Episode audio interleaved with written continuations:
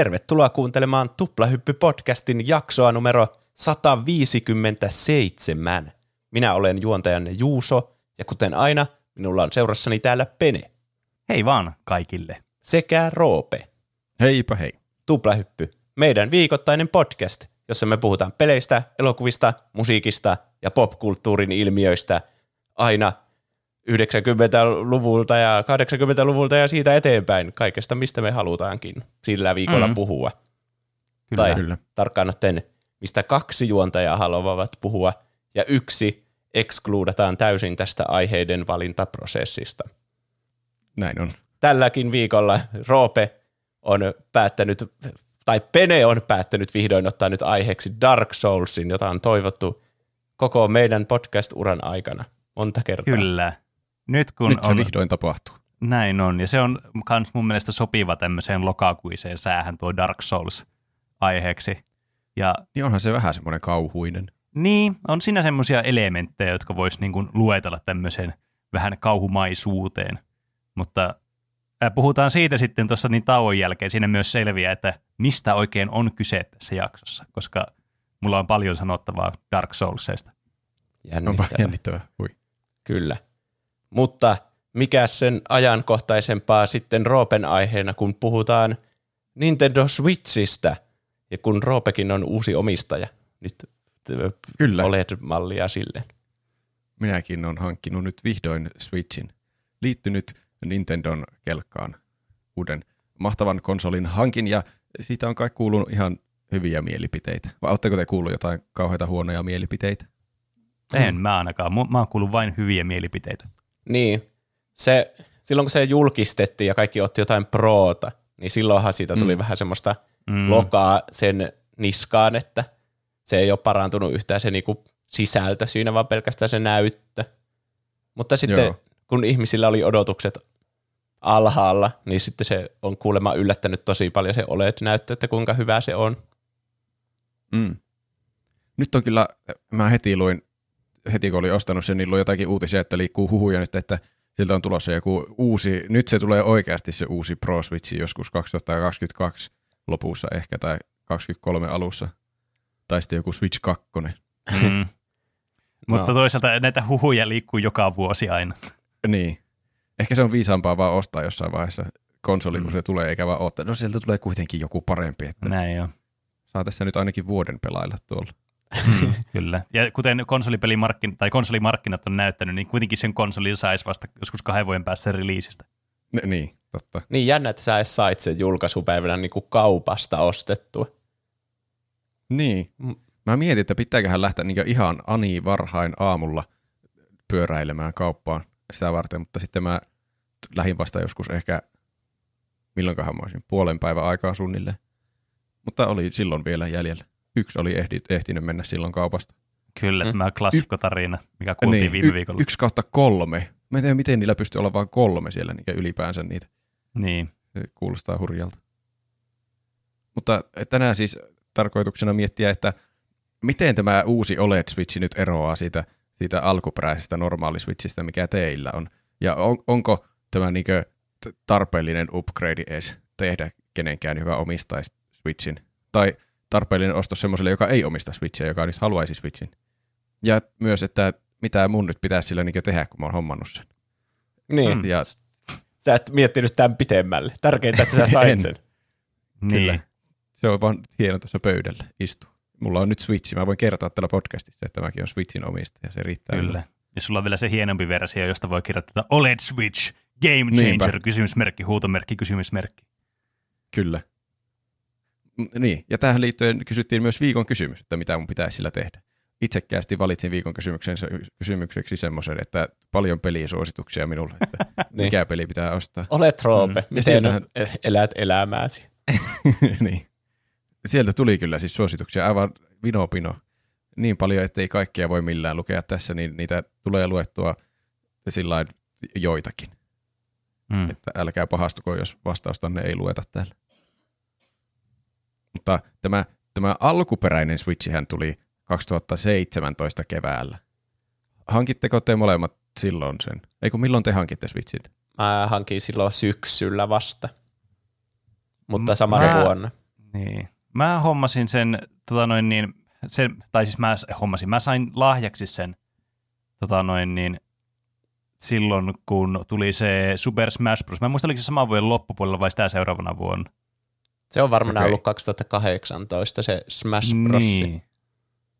Koska sen mä muistan, kun mulla on se special editioni siitä, missä on se ää, semmoinen, niissä tulee se dokki mukana, niin niissä spe- special editionissa ne on ne ohjaimet on erinäköiset niin kuin visuaalisesti, ja sitten se dokki on kans erinäköinen.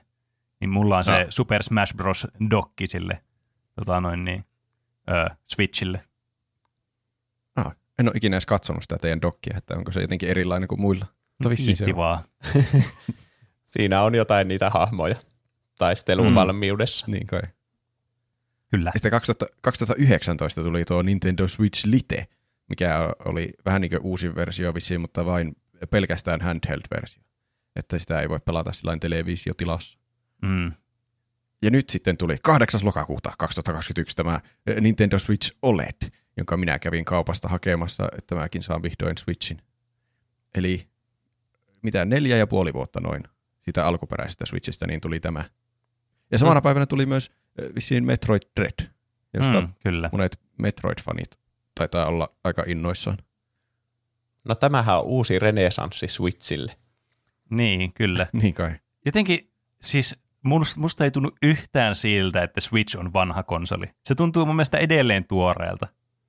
Mm. Niin, koska se ei silloin kun se tuli, niin ollut mitenkään, se, se juttu ei ollut mikään, että tämä on uusi ja mahtava tehokas konsoli, vaan se oli vaan Niin. sellainen outo erillinen juttu, ja se on vieläkin outo erillinen juttu kaikista muista, Jep. eikä sillä ole Mut oikein niin. mitään, sillä ei mitään kilpailijaa vielä.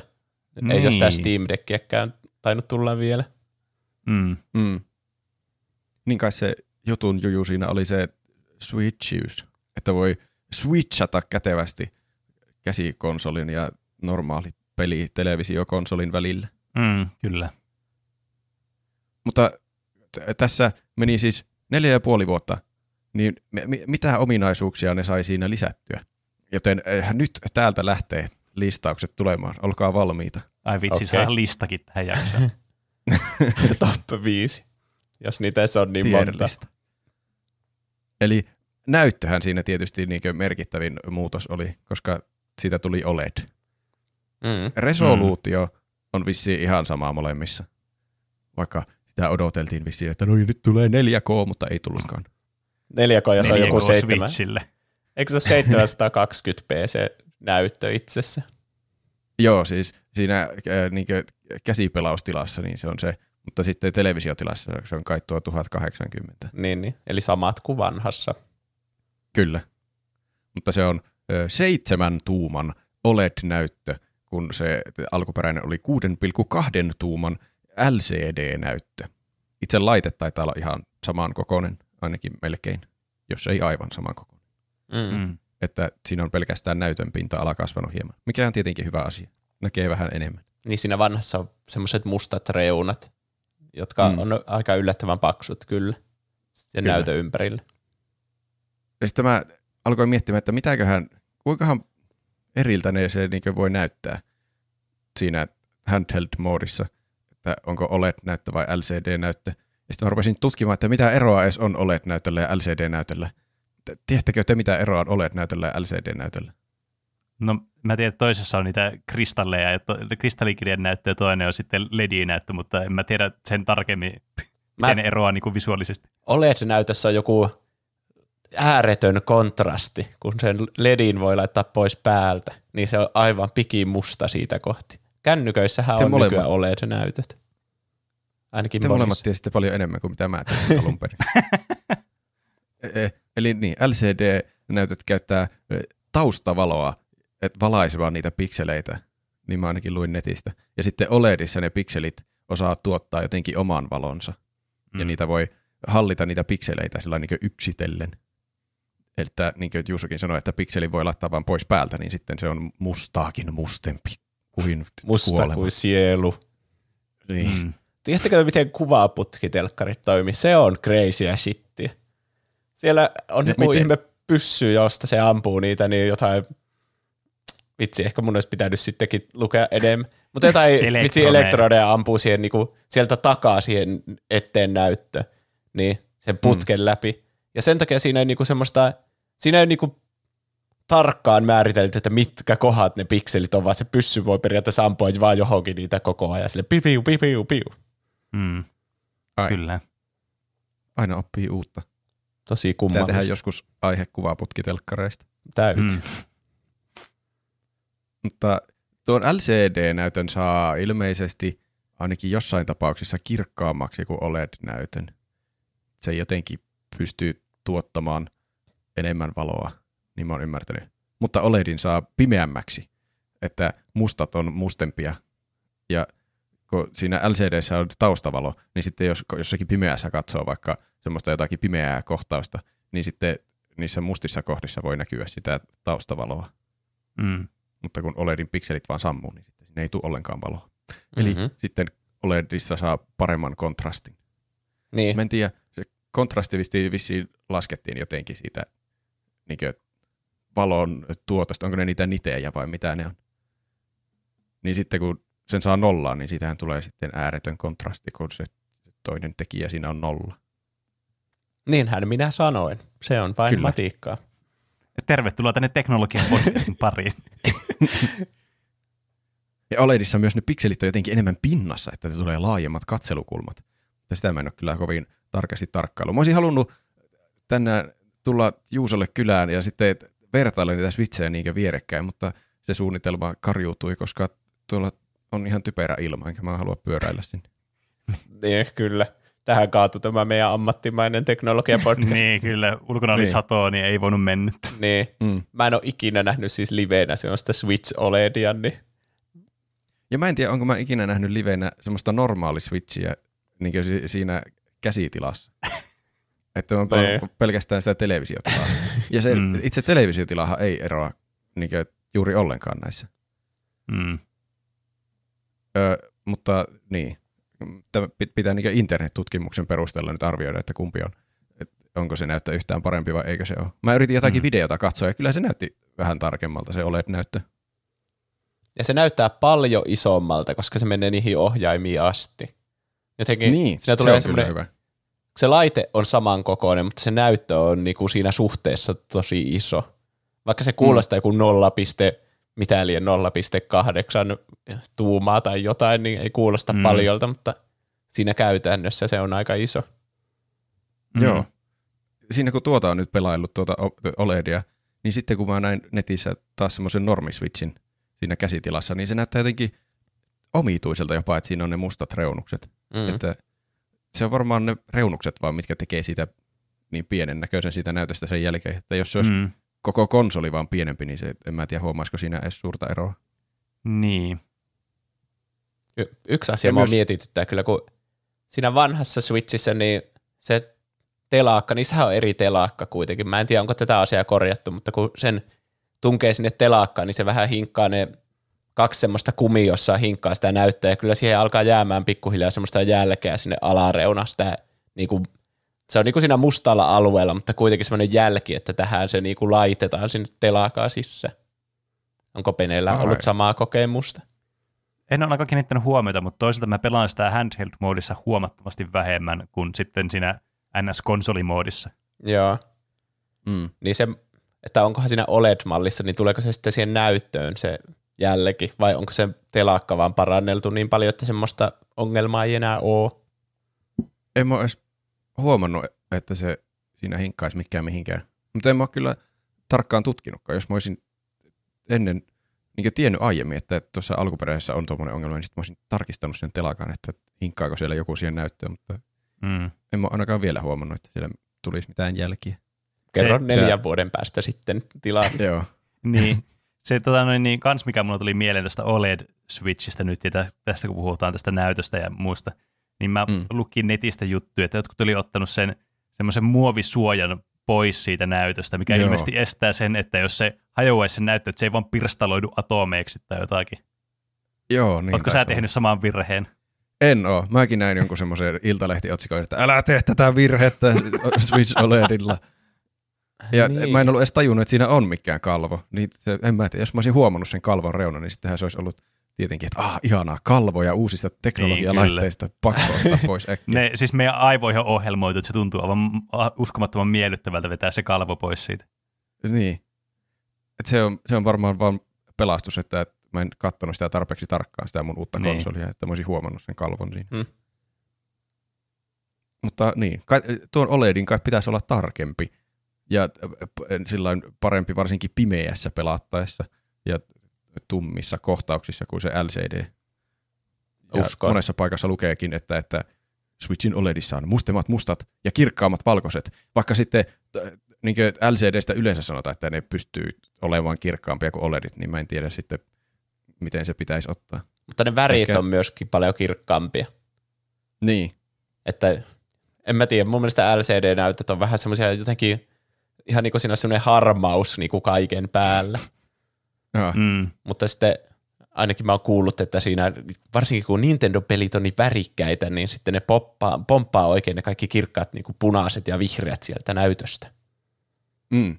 Mä oon nyt pelannut, mä paljastan jo tässä vaiheessa nyt, että mä ostin siis Super Mario Odysseyn. Hyvä. Niin se on kyllä, se on kirkas. Mario, Mario oikein pomppaa Mariomaisesti sieltä Mutta mitä muuta siinä on sitten kuin se näyttö? Kyllä kai me nyt tultiin siihen tulokseen, että se näyttö on ainakin parempi. Ei mä tiedä, mihin muun tulokseen voi tulla. Niin, olisiko se outoa, että se olisi huonompi se Niin, kyllä. Sitten taisi ollut kyllä floppikonsoli. mm. Mutta siinä telakassa on Ethernet-portti. Se on ainakin melko merkittävä muutos myös toinen. Että, tai että saa ainakin langallisen netin, jos haluaa pelata niin. internet. Mm. Ne, ketkä on sille vanhalle halunnut sen Ethernet-paikan, niin siihen siinähän on USB-paikkoja siinä telakassa, niin saa semmoisen mm. ihme dongleen, johon voi laittaa sen Ethernet-kaapelin niin. kiinni. Mutta Jep. en mä tiedä, vapautuuko siinä sitten ne, mihin niitä USBja edes tarvii, en mä tiedä. En mä tiedä. Voiko jonkun ohjaimen laittaa USBilla kiinni? Siis joo, se, se on niin kuin ollut ainut tarkoitus, mihin mä oon sitä käyttänyt. Itse asiassa toinen, mulla on semmoinen niin lataustelaakka, niin se on mulla kiinni siinä. Se on niin kuin kätsy laittaa siihen USBiin kiinni. Mm. Ai siis ohjainten lataustelakka? Niin, ohjainten lataustelakka, semmoinen ah, erillinen. Joo, aivan. Mutta täytyy sanoa, että mä olisin kyllä itse paljon mieluummin ottaisin tuon Ethernet-portin, koska mä oon, mua kiinnostaisi tietää, että johtuuko jotkut vaikka online-peliongelmat tuossa Switchillä nimenomaan siitä, että se VLANi on perseestä, tai se wifi. Mm. Että sen takia yrittää pelata Smashia netissä, niin kaikki inputit lagaa ihan helvetisti. Että olisi kiva saada semmoinen definitiivinen vastaus, että johtuuko se siitä vai johtuuko se siitä, että Nintendon niin pelien tämä internet-arkkitehtuuri on vaan niin perseestä, että ne ei sen takia toimi. Joo. Mä en ole vielä mitään nettipeliä ehtinyt pelata tuolla. Sitten kun joskus hommaan se Smashin, niin pitää testata, että onko siinä mitään kamalaa lakia vai eikö. Mm, Mähän siis dominoin siinä kaikkia aivan täysin, kun mulla on tuo Ethernet. muillakin, muillakin voi olla tietenkin sillä donglella se. Mm. Huomenna on iso maksaa. päivä muuten Smashiin, kun huomenna tulee se soraakin siihen. Niin jo. Aa, Entu. niin totta. Sekin, sekinhän maksaa rahaa se dongle, ainakin muutaman kympin varmaan. No mm. niin maksaa Switch OLEDkin rahaa. Niin, niin. mietin, että se ottaa ainakin vähän siitä erosta, jos on tärkeä asia saada langallinen netti. Mm. Haluatteko tietää salaisuuden? Mä sain mun Switchin ihan sikaa halvalla silloin julkaisuvuotena. 270 no. euroa. Aa. Oho, miten? Se on halvempi kuin mitä sitä nykyäänkään myyä.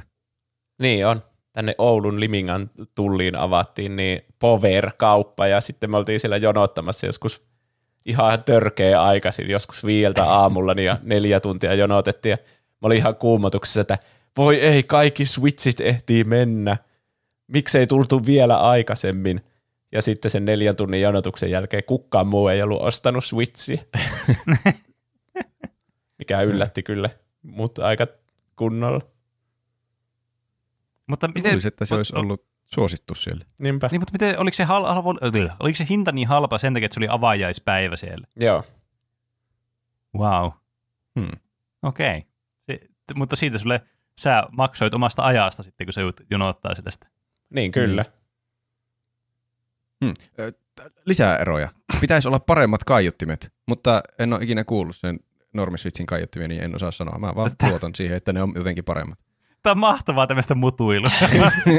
niin En mä ole ikinä kuunnellut, Mutta- että ne olisi huonot ne nykyiset kaiuttimet, mutta aika harvoin tulee kuunneltua niistä konsolin kaiuttimista, mm. että on aina jotkut Niin. nappikuulokkeita aina päässä, jos on niinku, niinku siinä käsikonsolitilassa tai sitten Niin. niin. telkkarissa on tietenkin jotkut kotiteatterin kaiuttimet, niin Tai, tai sitten se on niin Mm. pienellä, että ei kuitenkaan kuuntele sille erityisesti. Sille, että just, just kuulee, Niin. että jotakin tapahtuu, että niin. Niin. ei tule semmoista outoa, mun mielestä outoa pelata äänettömällä mitään peliä.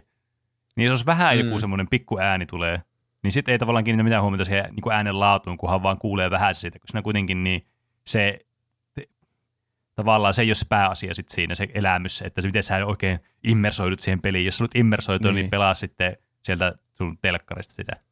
tuli muuten mieleen tähän niin ihan normi alkuperäisenkin Switchiin tuli nyt ohjelmistopäivityksen mukana tuki Bluetooth-kuulokkeille Niin, neljän vuoden jälkeen. Kaikki on, Se on jännä. mä lukin Reddit-reaktiota sille, this was a software problem the whole time. Se on kyllä outoa. Miten, miksei sitä ole tehty aiemmin, jos se on ollut koko ajan mahdollista? Mulla on yksi vastaus tuo Nintendo. No. Aa, Ei vaan tarvitse tehdä tommosia. Ei kun ne ei vaan se vastaus pätee melkein kaikkiin no kysymyksiin se, tässä se on aiheessa. oikeasti. Mä, mä jo uskomaan tässä vaiheessa tuota, että ne ei vaan oikeasti osaa. Siellä on niin vanhat patut töissä, että ne on kaikki nuo uudet teknologia härpäkkeet. Niin kuin Bluetoothikin on niin kuin aivan mysteeri, että miten se toimii. Niin. Puhumattakaan jostakin interwebistä, että mikä se on. niin. Miten lisätään kaveri? No olisiko tämmöinen joku QR-koodi, mikä sun pitää lukea puhelimella? Niin kuin jossakin Snapchatissa. Niin. Mitä hemmettiä. Tästä tulee erikoinen aihe. Tässä samalla kehutaan Switchiä, mutta myös ajetaan ihmiset pois Switchin luota täydellisesti. Niin, t- t- siis, kun tämä on tämä Nintendo-dilemma. Tällä pitäisi keksiä joku Nintendo-paradoksi. Tämä on nyt se, millä mä koinaan tämän termi. Kun Mm. Niillä on niin hyviä tuotteita periaatteessa ja hyviä pelejä, mutta sitten kaikki, mikä ympäröi niitä, niin on ihan perseestä ja surkeita. Mutta Mm. ne vaan pääsee kuin koira veräjästä sillä, että ne tekee hyviä pelejä, tämmöisiä eksklu- eksklusiiveja pelejä, ja sitten niillä on joku tommonen innovatiivinen idea, niin kuin vaikka tuo, ö, niin kuin, tiedätkö, mukaan otettava konsoli, että mitä voi pelata telkkarissa niin. ja sitten käsikonsolina, niin sit sä vaan jäät semmoiseen tilanteeseen, että no tää on tämmöistä, että ei tämmöisellä muilla ole tätä. Niin kuin me puhuttiin äskenkin tuossa, että ei ole kilpailijaa edes tälle Switchille, muuta kuin nyt Niin. vasta se, joka on tulossa se tota noin, niin Steam Deck. Neljä vuotta myöhemmin Switchin releaseistä. Mm. Niin. Et, Se kai Niinku- se on, kun... Niin. Kukaan muu ei tee samanlaisia asioita. Ja jos se tuleekin se Steam Deck, niin ei, ei siihen varmaan saa jotakin kaikkia Super Marioita ja Zeldoja Niin. samalla. ja se Nyt ongelma on... Sitten, Sano vaan. ja sitten ne pystyy niinkö, jättämään huomiotta semmoisia normaaleja kehityspaikkoja, Niin. mihin muut joutuu kiinnittämään huomiota. Niin, ja sitten kans nämä Nintendon laitteet ja pelit ja nämä kon, niin konsolit on aina niin kuin suunnattu kuitenkin kasuaalipelaajille, silleen Mm. lähtökohtaisesti. Niin sitten sen huomaa tuommoisista asioista, mitkä niin kuin tuntuu ihan itsestäänselvyyksiltä, mitä pitäisi olla tuommoisessa konsolissa, mutta ne ei ole. Ja sitten ihmetellään, Mm. että no mitä helvettiä. Sitten tämä tulipa softa-ongelma, niin tämmöistä niin huvittavaa kyllä.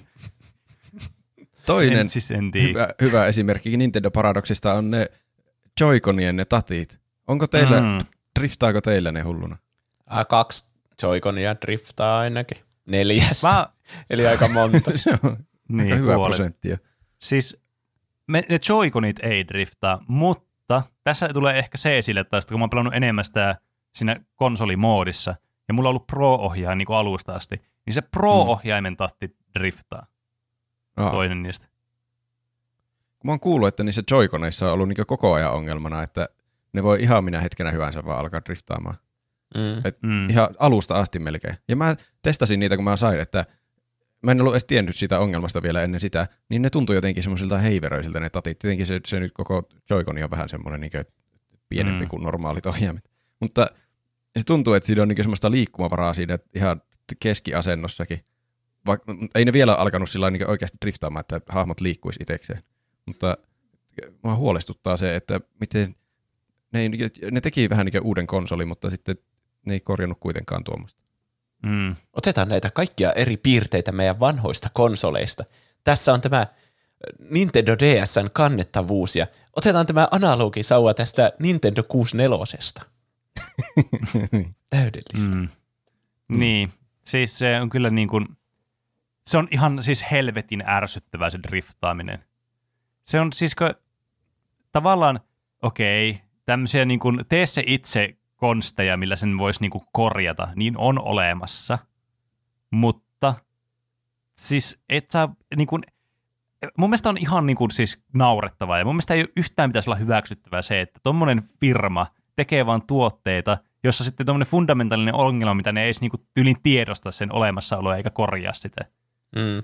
Mm. Niin siis on ihan naurettavaa. Siis niin typerää. Sitten kun ne Joy-Conit maksaa joku 70. Ne pitää Vai nostaa vaan enemmän? Ei ne En tiedä. En 70 onneksi saa kaksi Joy-Conia ja mun mielestä niitä Niin. ehkä voi ostaa yksittäinkin nykyään. Niinkö? Joo. Ehkä. No mutta siitä huolimatta se, että... Kaksi Joy-Conia on kuitenkin semmoinen kokonaisuus. Onhan 70 Niin, hirveä raha niistä. Mm. Niin. Mutta hmm. Ja sitten Ele- jos tuo sama ongelma niin kuin jossakin Pro-ohjaimissakin, mikä on Nintendon valmistamia, niin mitä ne tekee siellä? Mik- Miksi miten ne voi olla näin virheellisiä? Onko, niin kuin, onko tässä niin kuin tämmöinen puhelinmarkkinameininki nyt, että tehdään tarkoituksella paskatuotetta, on pakko ostaa uusi muutaman vuoden jälkeen? Tai Niin. Niin. en mä- Joy-Conien tapauksessa ihan milloin tahansa. Niin. Onhan ne, se- et, niin kuin Juuso sanoi, että ehkä ne ei osaa korjata, tai sitten niitä, ne ei vaan välitä. Kaikki ostaa joka tapauksessa niitä Niin, tuotteita, niin, niin. sitten samaa olla korjaamatta. niin niissä on joku kahden vuoden takuu. Musta tuntuu, että kun ei ostaa jonkun elektroniikan, niin pitää niinku varautua siihen, että se kestää kaksi vuotta ja that's it. niin. Jep. Mm. Olikohan joskus joku Nintendo-pomo sanonut, että no semmoista se on nuo Joy-Con, kyllähän auton renkaatkin kuluu kulutuksessa, että samalla lailla ohjaimen tatit kuluu kulutuksessa. Niin, paitsi että Niin. jotkut vitsin Pleikka ykkösen ohjaimetkin toimii vielä täydellisesti. Niin, eikä auton renkaat voi yhtäkkiä alkaa ensimmäisenä päivänä randomisti driftaamaan. niin, niin, kyllä. Paitsi jos, Mietipä, kun sun, joku sun auto etu vasen rengas, niin yhtäkkiä jarrut toimii etuvetossa autossa. Niin niin. ups, no sellaista se on. Välillä tulee tämmöisiä. Näin, näin se kulutustuotteissa toimii, että välillä Niin kuluu auton renkaat lähtee driftaamaan. Joo. on lähtö tuonne Raksilan marketeille. Ootteko te, onko teillä ollut ongelmia sen standin kanssa, mikä siinä on? Kun se on, se on ainakin yksi asia, mikä on muuttunut, että se on nyt leveämpi se standi ja sen voi asettaa sillä mihin kulmaan haluaa. Mä en ole kyllä kovin Mihin monesti laittanut haluaa? sitä pöydälle. Ai siis niin, niin sä puhut siitä niin kuin... Se pikku jalka, mikä, si- mikä on siellä takaa. Aa. Niin, niin, se, jos, niin, niin, jos laittaisi pöydälle sen ja sitten Niin, pelaa niin. siitä. No en mä kyllä hirveän monesti, siis joskus, jos mä oon halunnut pelata Smashia silleen niin kuin ajankuluksi, tiedätkö, jossakin treeningissä, niin mä sen tähän työpöydälle ja laittaa sen tuohon ja vähän hakata sitä, mutta sitä tulee niin harvoin käytettyä, Mm. että en, en mä edes miettinyt se, en edes muistanut se olemassaoloa ennen kuin nyt vasta äsken. Ehkä kun tuossa on isompi näyttö, niin voisiko tulla enemmän käyttöä sitten sille tabletop-moodille. Niin. Se on vähän pieni, niin kuin Smashin pelaaminen, niin sä zoomaa ihan hirveän kauas sitä hahmosta Niin. monesti, niin näe mitään siitä ruudusta. Ja kyllä mäkin kerran koitin sitä pelata, että olohuoneessa laitoin pöydälle sen tuollain, se yhden standin varaan ja sitten pelasin ohjaimella, niin kuin, että sitä kuuluu vi- vissiin pelata siinä tilassa. Mm. Niin on se, kyllä siinä aika lähellä pitää olla, että se on niin kuin mukava Niin. niin. kokemus. Mutta Sitten se st- standi on kyllä hyvä. Ei mulla siitä valittamista. Se toimii niin kuin, niin kuin on luvattukin. Olisiko se semmoinen, tai siis mä en tiedä minkälainen se on itse asiassa tuossa, niin, niin onko se semmoinen, että jos olisit vaikka jossain junassa tai lentokoneessa, että se toimisi siinä sitten, siinä, kun pitää sen tarjottimen niin. päälle se. Semmoinen Koska- var- se, siinä se toimisi kyllä varmasti tosi hyvin. Koska sehän olisi niin kuin semmoinen pääkäyttökohe sille jalalle. Niin. Tai siis mä oon mielestäni ehkä joskus kokeillut sitä, mikä on siinä alkuperäisessä Switchissä, mutta se on ihan auttamattoman pieni ja kömpelö. Että ei se Ah. oikein pysy sille. Se pitää aina Joo. tehdä semmoinen, että se tee se itse viritelmä siihen, että se pysyy. Se myös, Aa, niin joo. se on niin heppanen, että tuntuu, että se voi katketa minä hetkenä niin joo, hyvänsä. jep. Aa. No Tuo kyllä vaikuttaa ihan tukevalta. Jos se ei sitten löysty, kun se on semmoinen, niin kuin, semmoinen että sen voi laittaa just mihin kulmaan haluaa, että se pysähtyy aina siihen. Aa, mutta niin sitten, mä en tiedä kuinka äkkiä se voi löystyä, jos sitä kovin paljon vääntelee ees takaisin. Naksuuko? Vielä on ainakin muutaman päivän kestänyt ihan hyvin. Tuleeko siitä Öö. öö. kun sitä vääntää? Tik, Ei, tik, ei, kun se on semmoinen smooth. Ai. Ei sitä, ei sitä kuulu zhup, mutta se oli vaan semmoinen, että se ääniefekti sille liikuttamiselle. Smoothiudelle. Mm. Okei. Okay. Öö, myös on enemmän muistia. 64 gigaa ö, 32 vastaan. Se on mun mielestä ihan Mm. hyvä parannus. No, se on tuplasti enemmän tilaa. Joskin, no en tiedä. Kyllä se Switchillä on ihan jees se niin kuin 64 gigaa, mutta Mm. millä tahansa niin kuin muulla konsolilla tai tietokoneella tai muulla, niin siis sä hyvä, että saat yhden peliin tolle. Joo, Mutta siis johtuen jo- näistä kyllä. Switchin teknisistä rajoitteista, niin se on tietysti niin kuin ihan semmoinen määrämittainen kyllä tuo mm. muisti, mikä siinä on. Tietysti mullakin esimerkiksi mä ostin siihen SD-kortin. Enkä mä ole hirveästi huomannut mitään eroa, että lataako se SD-kortilta sen vai sitten sieltä niin kuin valmiiksi sillä muistista, mikä on siellä niin kuin laitteen sisällä. Niin, kyllä. Sillä ei oikeastaan mitään merkitystä mulle, mutta ymmärrän, että se on kiva, että siinä valmiiksi on enemmän muistia. Niin, joo. Kyllä mäkin ehkä jossain vaiheessa joudun SD-kortin laittamaan sinne, jos se loppuu kesken. Ei 64 kuitenkaan ihan hirveästi ole, Niin ei. mutta kyllä siihen muutama peli menee. Sitten ö, et viimeinen pointti taitaa olla tuo akku, mikä ei, si- alkuperäisessä se kestää vissiin 2,5-6,5 tuntia. Ja sitten 2019 tuli tämmöinen enhanced version, jossa se kestää 4,5-9 tuntia. Niin tässä OLEDissa on vissiin ihan sama akku kuin siinä enhanced versionissa, että se kestää 4,5-9 tuntia. Hmm. Mä luin joku Tom's Guidein testin, missä ne oli testaillut sitä, niin se base switchi kesti kolme ja puoli tuntia ja 2019 versio kesti neljä tuntia ja 40 minuuttia ja OLED kesti viisi tuntia. Että siinä on Mm. Joku marginaalinen ero sitten niiden välillä. Se voi tietenkin olla niin pieni ero, että se voi tulla ihan jostakin. Siitä, että se on uudempi. Niin. Kaikkihan laitteet, Mutta akut huononee ajan myötä. Niin. Mm. Voisi myös olla, että se OLED-näyttö käyttää vähemmän virtaa Ah, kuin se totta. LCD. Ei ole kaikki Mutta toisaalta se on päällä. vähän isompi, niin en tiedä sitten kuinka paljon se kompensoi sitä. Mä en ole itse asiassa varma, kuluttaako OLED näyttö vähemmän virtaa, koska mulla on jotenkin semmoinen mielikuva jäänyt, tämä on virheellinen mielikuva, mutta mulla on jotenkin jäänyt se, jos mä jos- joskus jotakin luin niitä, tai kun mä kiinnosti asiaa, niin mä muistelen, että se kulutti enemmän virtaa, tai se ei ainakaan ollut merkittävä se ero, mutta siis silleen niin kuin nimellisesti vähän enemmän kulutti. Mä Hmm. muistan lukeneeni tässä Switch-tutkinnassa, että se kuluttaisi vähemmän se itse niin näyttöteknologia. Mm. Mutta en tiedä sitten, jos kuinka paljon, kuinka paljon vähemmän, että kun se on isompi se näyttö, niin onko se sitten akun kulutuksen Niin. niin. kannalta nolla ero. Meillä pitäisi täällä joku sähköinsinööri nyt laittaa meille joku, joku semmoinen analyysi, että mi- miten meni noin omasta mielestä osioon tästä. Kyllä. Kuluttaako OLED enemmän virtaa vai vähemmän? Mm, kyllä. Mutta mä rupesin tätä miettimään, että tässä nämä niin oikeasti suorittavat speksit siellä laitteen sisällä on aika samoja, kaikki Mm. mm. prosessorit ja keskusmuistit. Niin että onko, jos pelaa televisiotilassa Switchiä, niin onko sillä oikeastaan mitään eroa kumpi konsoli on? Ja mä sanoisin, että ei, ei mitään eroa. Mm, Ei joo, se on vähän hienompi mun mielestä se valkoinen standi kyllä. niin, Niin, no se. Tai se dokki. mm, kyllä. Se on tämä uusi muoti, että kaikki on tämmöistä valkoista ja näyttää niin kuin olisi suoraan jostakin Aperture Sciencein laboratoriosta Mm. veettyjä. Totta. Si- sitä on muuten mietitty, onko nämä dokit yhteensopivia näissä laitteissa? Aa, että jos, tiedä, sä tuot, jos sä tuot sen OLED-switchin vaikka mulle tai Juusolle ja sä pistät tuohon dokkiin, niin onko se ihan niin kuin sama kuin sä pistät normiswitchi siihen? Mä en osaa sanoa. Meidän on pakko testata se. Niin, Tää- olisi paljon hyvä, että sä olisit testattu tätä etukäteen. niin. No en mä olisi kyllä tajunnut Tuomasta testata, jos mä olisin tuonut sen sinne Juusolle tänne.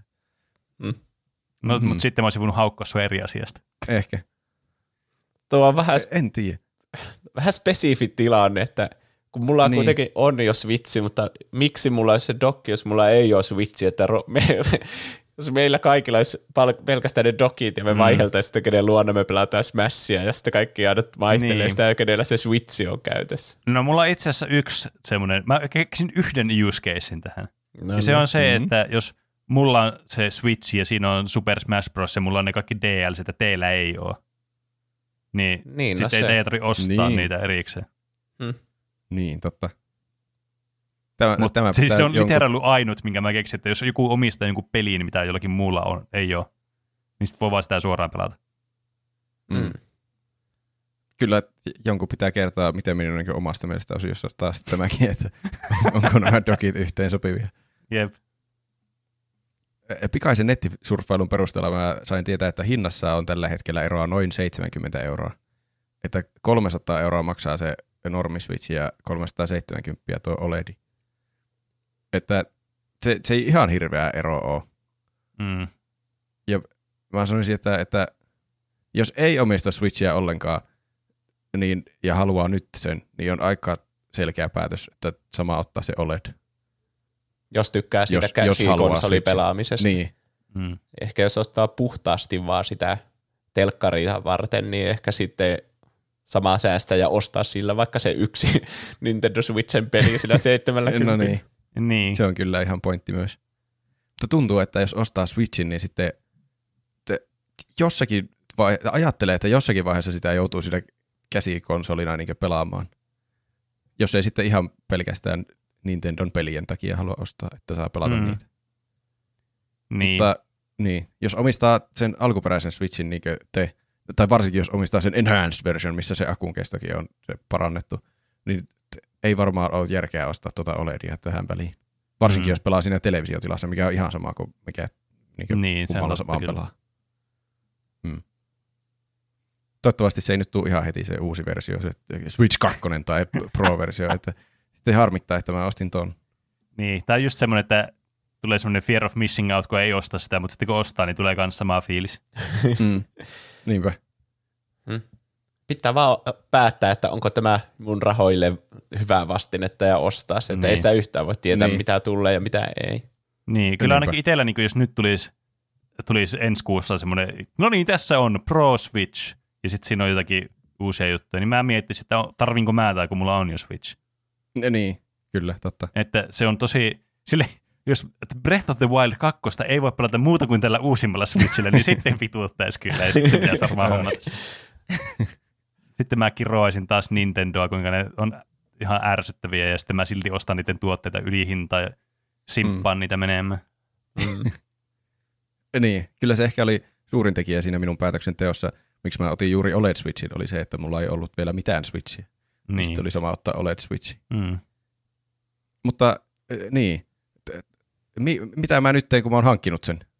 Mi- mistä mä oon itse innoissani siinä, että miksi mä edes hankin sen, niin se on mun mielestä ihan kiva, että nyt on tämmöinen matkustuskonsoli. Ensimmäinen tämmöinen matkakonsoli pitkään aikaa, mitä mä oon omistanut. Varmaan joku Game Boy Advancen jälkeen ensimmäinen tämmöinen. Mm. Se, on, kyllä, mukava. Niinku mahtava. Mm. Jossakin mökkireissulla paljon pienempi kynnys alkaa sohvalla pelaa Switchiä kuin että no niin, tässä on tämä mun Pleikka nelonen, laitetaan se tuonne TV-tassoon ja mitään semmoista. Eikä tarvi mitään niinkö setuppia. Et tietenkin telkkari on ihan mukava, niin voi siitä pelata, mutta että voi vaan pelata. Mm. T- oli puhetta jossakin lentokoneessa tai junassakin, niin sehän on kyllä hyvää ajankäyttöä. Tai ainakin mukavaa ajankäyttöä. Pelata jotakin Super Mariota vaan matkan ajan. Mm. Ja myös hyvä sohvapelauskonsoli. Jos joku katsoo ohjelmaa sohvasta, niin voi vieressä pelata Switchiä. Niin jo, varsinkin jos on joku, voi pelata Switchiä. jos pelaa semmoista peliä, jossa pitää vaikka grindata tai jotain, niin se on ihan silleen mukavaa pitää telkkaria päällä ja sitten samalla näpytellä Mm. sitä sun leveliä grindauspeliä siinä samalla. Niin, niin. Mm. Ja mä mietin myös, että se on ihan hyvä konsoli semmoisille kevyille peleille, mitä ei koneella välttämättä jaksa pelata. Niin kuin mä se Undertalein pelasin silloin tietokoneella, niin se tuntuu vähän semmoiselta peliltä, että sen voisi pelata jollakin muullakin laitteella, kun pönöttää koneella ja näpytellä na- näppäimiä. Niin se Deltarunen mä lataisin nyt sille Switchille, että jos mä sen joskus sillä pelaisin. Mm.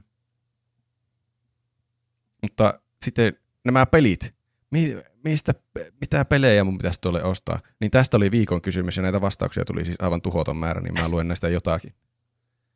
Ö, Murdoch on sanonut, olen monasti harkinnut Switchin ostamista. Pelasin paljon Zelda, Twilight Princessia Wiillä ja siksi halusin pelata Breath of the Wildia. Sitä myös melkein kyllästymiseen asti kehuttiin teidän podcastissa, niin siksi myös. no se että tuskin muuttuu tässä jaksossa. Pokemon periaatteessa kiinnostelisi, mutta Game Freak ottaa mitättömiä askelia pelikehittämisessä, eikä peli ole kehittynyt tarpeeksi, että jaksaisi in- kiinnostaa. Kuulin myös, että siinä olisi jotain piilomaksujakin, suluissa Shield kautta Sword. Oho. Oletteko te kuullut Pokemon, Pokemonin piilomaksuista? Siis meillä on Swordi, mutta en mä ole kyllä itse tietoinen noista mikromaksuista tai piilomaksuista, mitä siinä pelissä on, jos siinä on sellaisia. Ne on tosi hyvin piilotettu. No fissiinkin. niin hyvin, että niitä edes osaa ostaa sieltä.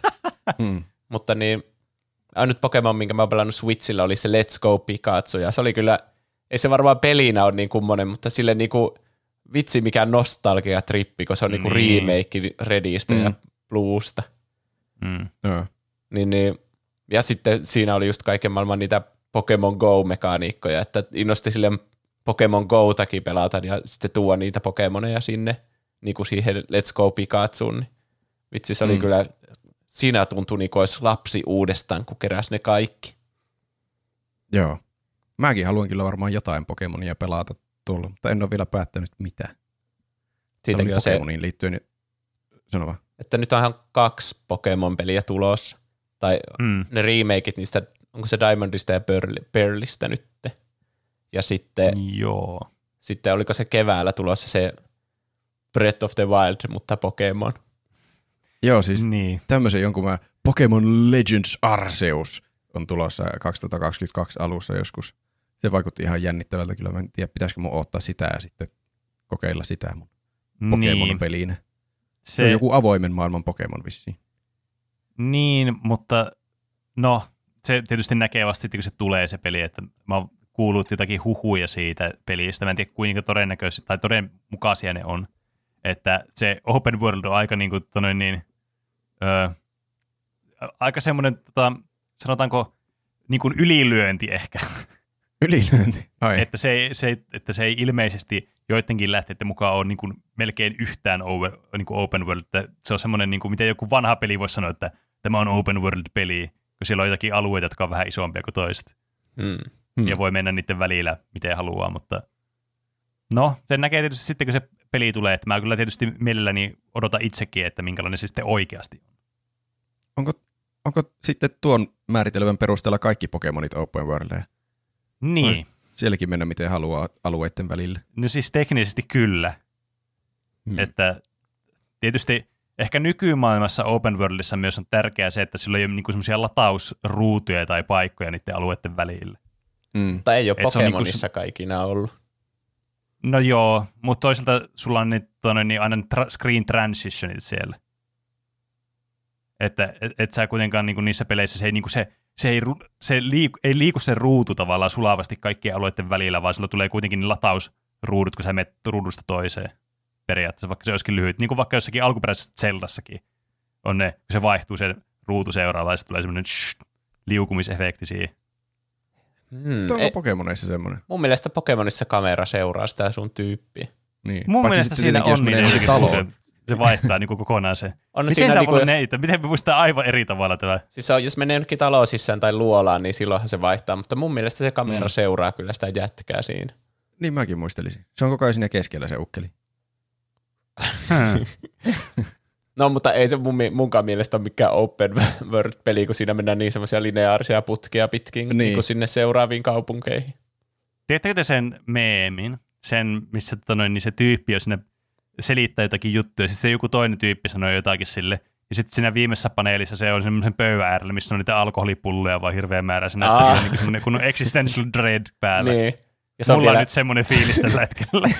eka pätee jostakin, ja sitten joku to- ohi Niin. menevä kumoaa sen väitteen, ja sitten niin. kun mulla on ihan siis varma fiilis siitä, että ne vaihtuu silleen, shh, Ehkä Ne sä et ole ruudut, ikinä mutta- pelannut edes Pokemonia, sä oot luullut pelanneesi Pokemonia, että se on ollut joku bootleg-versio. just joo. Hit. Mennäänkö seuraavaan aiheeseen? Tämä on käyty läpi nyt tämä aihe. Öö, aiheeseen, ei mennä seuraavaan aiheeseen. Mä Ah, kuvittelin tuon ensin kommenttina. Mennään seuraavaan kommenttiin. Pokemon Sword and Shield. Kyseisen pelin vuoksi tuli konsoli aikoinaan hankittua. Oli sitä Switchin hankkimista tullut mietittyä jo aiemmin, mutta lopulta kun peliä ei voinut olla enää pelaamatta ja konsoli sai hyvään tarjoushintaan, oli vain päästävä pelaamaan. Vaikka peliä aina sätitään siitä, ettei se ole niin kuin vanhat Pokemon-pelit, itse nautin jokaisesta osasta. Olen se surullinen lapsi, joka ei lapsena saanut omaa Nintendoa, koska veljellä oli jo pleikka ja se sai riittää. Elän siksi näiden pelien kautta. Tämä sanoi, että ei ole samanlainen kuin vanhat, ja jo se edellinen sanoi, että Pokemon-pelit on aina samanlaisia. Niin. Myöskin tässä oli pelkkiä kehuja Sword and Shieldille ja äskeisessä sanottiin, että se on huono ja siinä on piilomaksuja. Ei voi mihinkään luottaa. Ei, Ei. mihinkään voi luottaa. Meidän podcastinkaan ei voi luottaa ja meidän juontajienkaan ei voi luottaa, kun nekin sanoo ihan eri asioita. Toivottavasti. niin. toinen näistä kuuntelijoista tuntee pi- piston nyt sydämessä, kun valehteli tällä tavalla. Tiedät, niin. Tiedättekö mitä? Muistaakseni Swordissa ja Shieldissä on niitä screen transitioneita, että ne vaihtaa niin kuin silleen, tsh, siihen tulee semmoinen latausruutu, että sä vaihdat niin kuin toiseen paikkaan. Ai jaa. Ai. No, Koska mä mietin, että en mä voi ihan perseestä tota repiä tota juttua. Hmm. Mä oon aika varma, että siinä on sillä tavalla justiinsa. Mä, Mä joka tapauksessa seuraavaan suhun. kommenttiin. mä luotan suhun, ainakin Niin siihen mäkin. asti, kun, kunnes joku, miten meni noin niin omasta mielestä, on Mm. Pene taistelee niin kuin tällä kuolemaan asti tästä sen väitteestä. Kyllä. Koko ajan tulee vaan jotenkin semmoisia häilyvämpiä argumentteja, että varmasti oli 80-luvulla kehitettiin semmoinen alkuperäinen Pokemon-suunnitelma, johon oli tulossa semmoinen screen transition. niin. Pokemon Pinballissa varmasti vaihtui ne ruudut.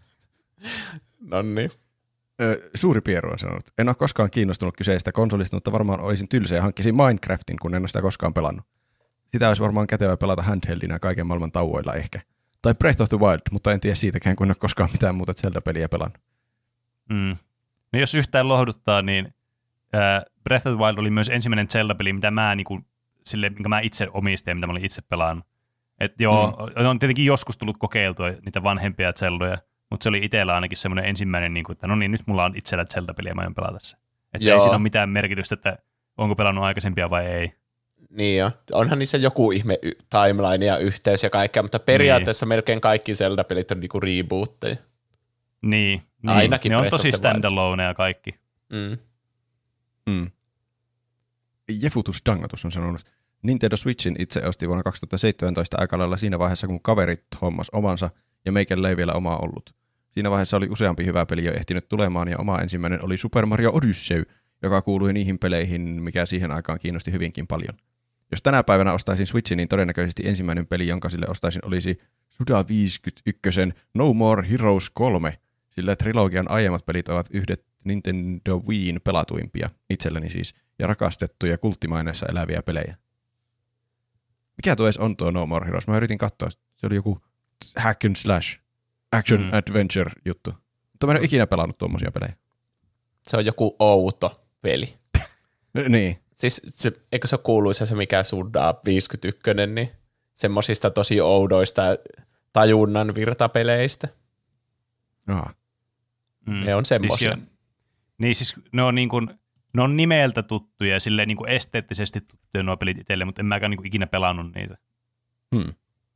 Siinä tuli yksi ehdotus ainakin vähän laatikon ulkopuolelta. Flasha on sanonut, joskus illan istujaisissa pelailtiin Pokken Tournament DX. Se oli viimeinen niitti ostaa oma Switch, vallan mainio taistelupeli. Sitten minun on löytynyt monen monta hyvää peliä. Nyt jos miettisi syytä ostaa Switch, jos se ei vielä olisi syynä, olisi selkeästi No More Heroes 3. Siinä se tuli toiseen kertaan. Oho. Hmm. Onko tämä joku mainos? selvää, mikä, en tiedä. Kai se on sitten, on se ainakin oikea peli selvästi, kun kaksi eri ihmistä on sen sanonut. Mm-hmm. Eikö, eikö tuo Pokken ollut se Pokemon Tekken? Joo, Joo. kyllä. Meillä oli se Se joskus kirjastosta lainassa. Ai, Mutta oliko se hauska vai, vai epähauska? öö, aika epähauska. Mutta Ai. en mä tiedä, ehkä se tappelupelit on vähän semmosia, että niitä pitäisi opetella paljon ja sitten se ehkä se hauskuus tulisi siitä, että kavereiden kanssa justiinsa mm. Mm, pidettäisiin joku turnaus vaikka siitä. niin. Mm. Mm. Totta. Olli Legendaarisi on sanonut Super Smash Brosista, koska aloitin Smashin pelaamisen joskus kuusi vuotta sitten, kun sain Super Smash Bros. Bro, bro, bro, Brawlin Wiille. Sitä hakkasin pari vuotta, kunnes kaverini sai Switchin ja Super Smash Bros. Ultimaten. Tämä on tosi vaikea ja vaikeita sanoja peräkkäin tässä viestissä. Nyt mulla on ollut Switchin vuoden verran ja on tykännyt. Kai No. se on to, to, toinenkin kommentti. Super Smash Bros. Ultimate, lapsuuden lemparipeli kaikilla hahmoilla. Voiko parempaa olla? Se oli myös, että täällä tuli semmoiset niin vakio-osallistujat täällä niin peleissä, pelisuosituksissa. Mm. Niin. Justiin Botvi ja tämä Smash. Mm. Niin Mario Kartti, onko sitä tullut vielä? Kyllä se, sitäkin se, varmasti oli, monet Kyllä sanoo. sitäkin näkyy paljon näissä kommenteissa. Siis ne Nintendon omat pelit on ihan reippaasti ne Nintendo Switchin suosituimmat. Niin, Mm. kyllä. No ju, justiinsa niinku Nintendo Switchillä on kaikista paras joku semmoinen suhde, että kuinka paljon peli myy verrattuna siihen, että kuinka paljon se konsoli myy. Tyyli, että niin lähes kaikilla Switch-omistajilla on vaikka Mario Kart 8. Ja sitten mm. mä veikkaan, että joku Animal Crossing ja Smash Bros. ja Breath of the Wild niin on niinku aika lähellä kanssa. Mm. Mm. Kyllä. Mutta Se- tälle, niin. niin kuin, tähän väliin nyt kun aloin miettimään tätä kanssa, joo, se on totta kyllä, että ne on ne niin kuin, nimikkopelit on tietysti niitä Nintendo omia. Mutta johtuen siitä, että kun tuo on käsikonsoli tuo Switchi, niin sen takia mä aina kun puhutaan näistä Switchin peleistä, niin mä aina sanon nyt sullekin tässä Roope, kun oot Switchin omistaja, että Mm. ne indie-pelit on loistavia pelata käsikonsolimoodissa. Joo. Täällä on tullut kommenttikin. Outer Wilds ehdottomasti, mikäli se nyt porttaus ollaan oikeasti tekemässä. Onko se Hetkinen, siis... ei hoitettiin eikö- tässä peliä, joita ei edes ole vielä. Eikö hetkinen, sehän tuli, sehän tuli kesällä se Switch-portti. Siis niin mäkin mietin, että eikö se ole olemassa Switchille ja Wilds. Niin. Kun mä muistan, puhuttiin siitä joskus kesällä. Niin. Ja- tuli tyyli se Outer Wilds-jakso tuli tyyli silloin, kun sitä tuli se Switch-portti tai jotain. Niin, oliko, niin, oli. en osaa tuo on sanoa, ainakin se oli tulossa joskus Switchille. Hyvä esimerkki semmoisesta, mikä olisi Switchillä hauska pelata tuommoinen peli, Mm. indie-peli. Suha Official on sanonut myös, nyt, olisi, nyt vissiin olisi Disco Elysium Switchillekin kova. Mm. Se on kans, Joo, se on sitä mä oon kans. koneellekin miettinyt joskus, että se on kyllä, kaikki tuntuu tykkäävän siitä ja se Niin, vaikuttaa kyllä. hauskalta. Niin sehän voisi olla Switchille aika Mm. osuva. Joo, mä vähän niin kuin kans oottelin sitä Switchille sitä peliä. Kun mä ajattelin, että se olisi tosi kiva varmasti pelata Switchillä. Mm. Petri on sanonut, no sehän on tietenkin Kingdom Come Deliverance-portti. Ei tullut varmaan yllätyksenä. Ei tullut. Kyllä, että näitä voitte kanssa kuuntelijat, jotka, jos, jos tulee tämmöisiä vitsejä, mitä te ette ymmärrä, niin se voi johtua siitä, että ette ole meidän Discord-kanavalla. Niin, totta. Mm. Linkki löytyy kuvauksesta. Kyllä. Öö, kun ostin Switchin vuoden alussa, niin moneen kuukauteen en omistanut sille muita pelejä kuin Animal Crossingin. Animal Crossingiakin tuli aika ö, useaan otteeseen täältä suosituksiksi, tai että mistä ihmiset Mm. olisi eniten innoissa.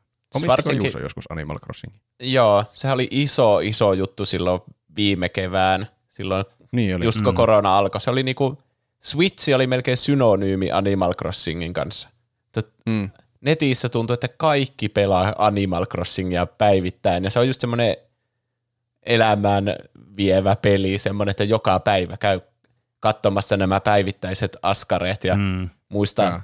leikataan nurmikkoja, kalastaa ja sitten mitä liian. Siellä aina joka päivä tapahtuu jotain, mitä pitää käydä mm. tekemässä. Muista Kyllä. moikata naapureita, ettei ne, jos sä pidät liian pitkän tauon, niin sitten ne on passiivis-aggressiivisia sua kohtaan, että jaa, kiva, Oi. kiva, kun suakin taas näkee täällä, että Hmm. et Tuo ole kuulostaa puhunut mulle pitkään ahdistavalta aikaa. peliltä. Tykkäsitkö sä siitä, kun sä pelasit sitä? Joo, mun mielestä se on ihan mahtava. Se on niinku, siinä on sitten osakekauppakin ja kaikkea. Varsinkin jos on online, niin se on kyllä ihan hauska. Mm. Semmoinen pelleilypeli kavereiden kanssa. Joo. Mikä siinä on se salaisuus? Eikö siinä ala ahistaa, että pitää koko ajan tehdä velvollisuutensa, että naapurit ei suutu sulle?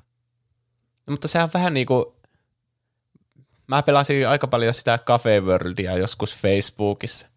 Niin se on ehkä semmoinen Mm. mm. niinku, joku semmoinen päivittäinen, että mä pelaan puoli tuntia tätä peliä, tai joku semmoinen lyhyt aika päivässä, niin semmoinen on ihan hauska, jos siihen jää koukku hetken aikaa, mutta sitten kun pitää pitkän tauon, niin siihen on vaikea palata enää, että en mä ole sitä pelannut siis niinku varmaan tämän vuoden puolella tyyli kertaakaan. Hmm. Tuo pätee moneen asiaan, että siihen on helppo palata aina takaisin, jos siihen jää koukkuun. Niin. Ehkä, en mä tiedä. Tekis mieli testata kaikkia pelejä, mutta kun ne kaikki maksaa joku 60, niin se hirveän tarkasti pitää valita, että mikä se nyt on sitten se seuraava peli aina ostaa. Mm. Nintendo pitäisi antaa aina peli Ilmaiseksi. ilmaiseksi. Eikö, Nintendolla, olisikin. Nintendolla se online-juttu on kyllä ihan jäljessä niistä Xboxista ja PlayStationista monellakin tappaa. Miettikää, kun Pleikkarillakin on se plussa, joka maksaa Mm. mm. joku 50 vuodessa, ja siinä tulee joka kuussa niin joku kaksi tai kolme peliä ilmaiseksi. Mm. Switchille, mm. jos maksaa 50 vuodessa, niin sanoinko mä vuodessa vai kuussa? Ehkä mä sanoin kuussa, mutta vuodessa siis se on varmaan 50 se PlayStation Plus. Mm. Joo. Niin, niin Switchille saa vaan niitä Nintendo ja Super Nintendo ja sitten nyt saa kohta niitä 64-pelejä, ne, Mm. mitkä kaikki on pelannut jo ajat sitten jollakin emulaattorilla tyyli.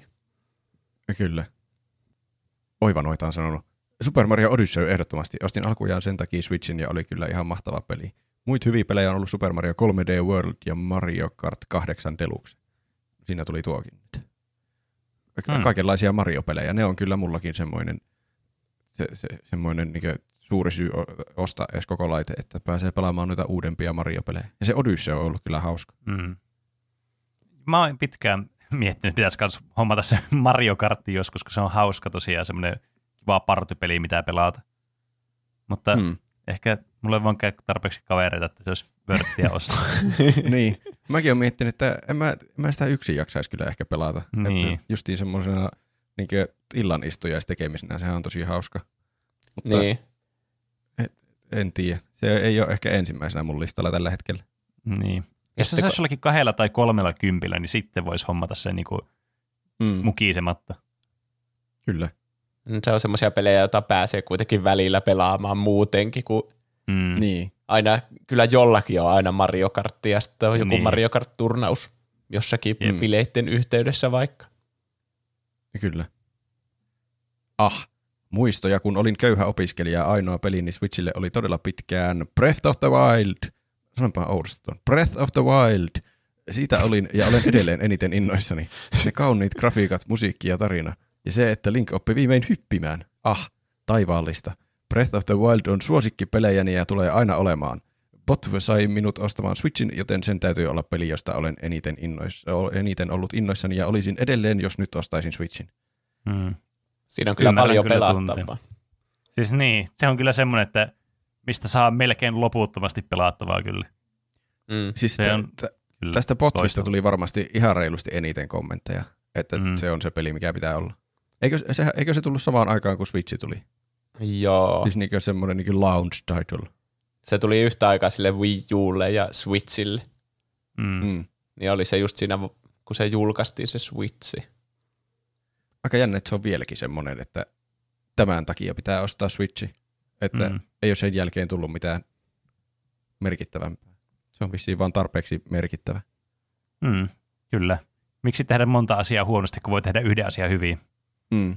Aikamoiset paineet muuten Nintendolla, kun joka, jokaiselle konsolille on kuitenkin pakko tulla Zelda-peli, joka on pakko olla kriittinen menestys, ja joka Niin. Nintendo-konsolille pitää tulla Mario-peli, joka on kriittinen menestys, ja joka konsolille pitää tulla ö, Smash Bros-peli, joka on menestys, ja Mario Kart-peli, joka on menestys. Mm. Ja niin. Ja, Ja kaikki saa- on toiminut kyllä tuolla niin Switchillä, niin kuin kaikki niistä on tosi hyviä niistä perus Nintendo-peleistä. Niin. Ja sitten ne saa kuitenkin kuraa joskus siitä, että ne ei muuta tarpeeksi, että ne niitä samoja pelejä tekee koko ajan vaan lisää. Niin. Vaikka kaikki haluaa niitä samoja pelejä koko ajan lisää uusille konsoleille. Mm. Niin. Mä luen vielä viimeisen kommentin. Ö, Röp on sanonut Skyrim 2022 Remastered Electric Boogaloo Edition. Ja sitten niin. myöhemmin sanoi, no ei, voi sitä oikeastikin vastata. Itse olin ihan jäätävän innoissani, että voisin pelailla just launchin aikaan tullutta killeriä, potvuja ja vähän myöhemmin tullutta Odysseytä. Smash olisi mahtava kokemus ensimmäistä kertaa myös päästä sisään, sillä onhan se todella kiinnostava pelisarja, jonka yhteisö on aktiivinen ja peli kaikkien tuntema. Smash on muutenkin todella hauska peli. Mario Kart olisi toinen essentiaalilta tuntuva juuri niihin hetkiin, kun mennään poikain kanssa vaikka mökille, tai sitten kuten kaverin kanssa on ollut tapana mennä pelaamaan mätkyä paikallisiin baareihin, niin sen sijaan voitaisiin mennä Smashaan poikain kanssa tai ajaa yli. Tai ajaa yli, mä en tiedä mitä tuota. Vähän yksinäisempiin hetkiin Monster Hunter on mukava grindipeli, mikä olisi aina aamuisin ja iltaisin niihin hetkiin, kun ei vaan jaksa eikä kykene niin ottaa kun ei vaan jaksa eikä kykene, niin ottaa yöpöydältä tämän laitteen ja pistää grindia.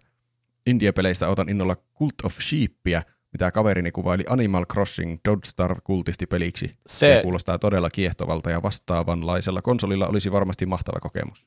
se näytti oikeasti tosi hauskalta. Just Tämä niin, on kuin, en ihan multa ohi. Mikä se En on? mäkään.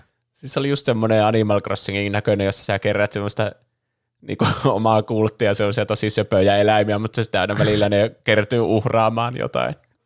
Ja ne on jotain satanistöjä. Okay. Ai vitsi, kuulostaa hauskalta. Myyty. Kai- Pitää ottaa selvää kyllä tuosta. On kyllä ehdottomasti. Tuossa oli varmaan niin kommentissa tiivistelmä koko niin kaikista näistä vastauksista. Siinä tuli Mm, kaikki mahdolliset. Ihan, kyllä. siis tosi paljon näkyy näissä vastauksissa just Odysseyta ja Potvia ja Super Smash Brosia ja Animal Crossingia ja Mario Karttia.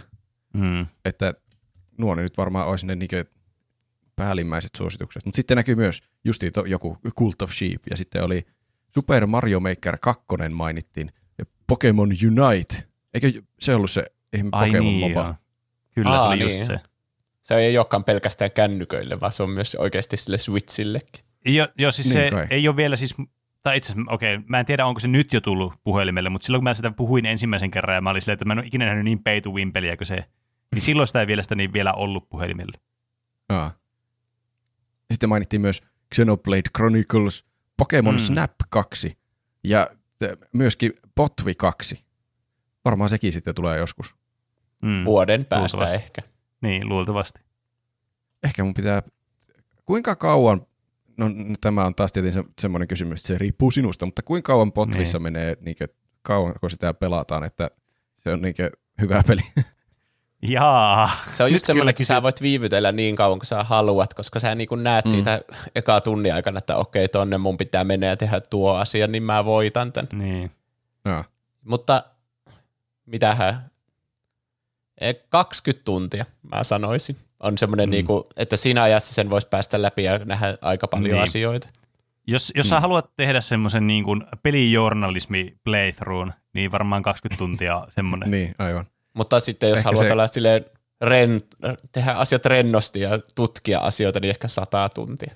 Niin. Eh, niin. Mä oon pelannut sitä varmaan itse 200 tuntia sitä peliä. Ja mä vieläkin haluaisin vaan jaaritella ja jaaritella menemään sinne. Mä en Siinä osaa voi, päästä asioista irti. siinä voi hyvin käydä niin, että jos mä sen joskus hankin ja ajattelen, että sama kai se on vetää läpi, kun siitä on niin paljon puhuttu, että onko se Mm. hyvä, niin sitten sitä innostuu pelaamaan satoja tunteja, Mm. eikä enää Se se on muuta kyllä- elämää ehdi tehdä. Se on kyllä hyvä peli. Ei siitä vaan pääse mihinkään. Hmm. Mä haluan mainita vielä, että kun Roope kysyi tätä meiltä, tätä kysymystä, että mitä pelejä pitää ostaa, niin mä sanoin, mm. että osta Super Mario Odyssey, että se on parempi kuin 64. Ja Roope osti sen. Mm. Niin just. Kyllä. Kohta ehkä ostan myös sen 64. Tai pitää testata, että kuinka hauska se on niin Switchillä, Switchin ohjaimella. Mm. Vaikka siihen olisi tietenkin se 64 ohjainkin tulossa, mutta ehkä mä sillä Pro Controllerilla kuitenkin pelaan sitä. Onko sun taktiikkaa ostaa se onlinein se uusi versio, se expansion pack, vai sitten yrittää saada se Mario-trilogia, mikä olikaan se vuosijuhlapaketti, vai mikä se ah, Kai mä sen, sen, sen online-homman varmaan ostan. Mm. Se, se oli vissiin ö, 40 vuodessa nyt se versio, missä tulee nuo 64 pelit. Aa, sillä on Mm. Suomen hintakin jo olemassa. Ja onko se 20 vuodessa se, niin mikä on tähän asti ollut olemassa? Joo. Joo. Että siihen tulee kyllä aika iso, iso hyppy hintaan niin 64 pelien myötä. Mutta on ne kyllä, mä haluan pelata niitä. Niin. On se Super Mario 64, mitä mä haluan pelata tuommoisella modernilla konsolilla, että sehän voi olla aivan jotenkin mullistava kokemus, kuinka hauskaa se on. Niin. ja sitten ja jos, Ocarina of Time voi pelata pitkästä aikaa. Pitkästä aikaa, No siis se. ensimmäistä kertaa. niin. To, toisaalta se on vain pari euroa enemmän per kuukausi.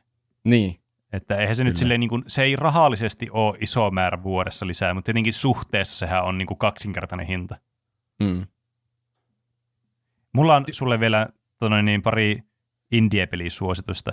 suosittele. Sä oot tykännyt tuosta niin, niin Slate Spireista, Joo. niin Griftlands on ehdottomasti yksi semmoinen, mitä voin tämän perusteella suositella. Ja Ah, Kyllä. sitten jos sulla on niin, jos tykkäät strategiapeleistä, tämä on myös kaikille kuuntelijoille, niin mä tykkäsin ihan hirveästi pelata Switchillä ää, tätä, ää, onko se Into the Breach vai Through the Breach? Mä en nyt muista yhtään kumman, kumpi se nimi oli. In, into the ehkä Into the Breach kanssa. Niin se on aivan loistavaa. Niin kun mä tykkään hirveästi tuommoista putsle-maisista strategiapeleistä Switchille, kun siinä saa vaan miettiä. Se on semmoinen mukava niin kuin, pulmapähkinä, mitä sä siinä ratkaiset mm. samalla. Niin se, se toimii kyllä, todella hyvin. Se on kyllä kiinnostavaa. Mulla on koneella taitaa olla se peli. Ja mä oon asentanutkin se jossain vaiheessa, mutta en ole vielä pelannut.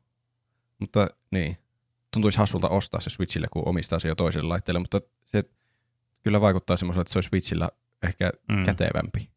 Ja sen saa jollakin viidellä eurolla, seitsemällä eurolla, että ei se paljon maksa. Mm. Toinen juttu, mikä me ollaan jo hankittu, mitä ei tullut noissa kommenteissa kertaakaan vastaan, niin on Ring Fit Adventure. Sitä, Ai vitsi. Sitä ruvetaan kuntoilemaan kohta oikein urakalla. Siinä Jestas, siinä on... rautaiseen. Kyllä, siinä on peli. Siinä on mun Switchin top 1 peli. Mä oon pelannut sitä tänä vuonna ihan vitukseen sitä peliä. Se on aivan mahtava. Joo, se on siis kerta Odotan innolla. Kyllä. Kuuntelijat aina se miettii, on... että miten Pene on niin tikissä, niin siinä niin. on se ratkaisu.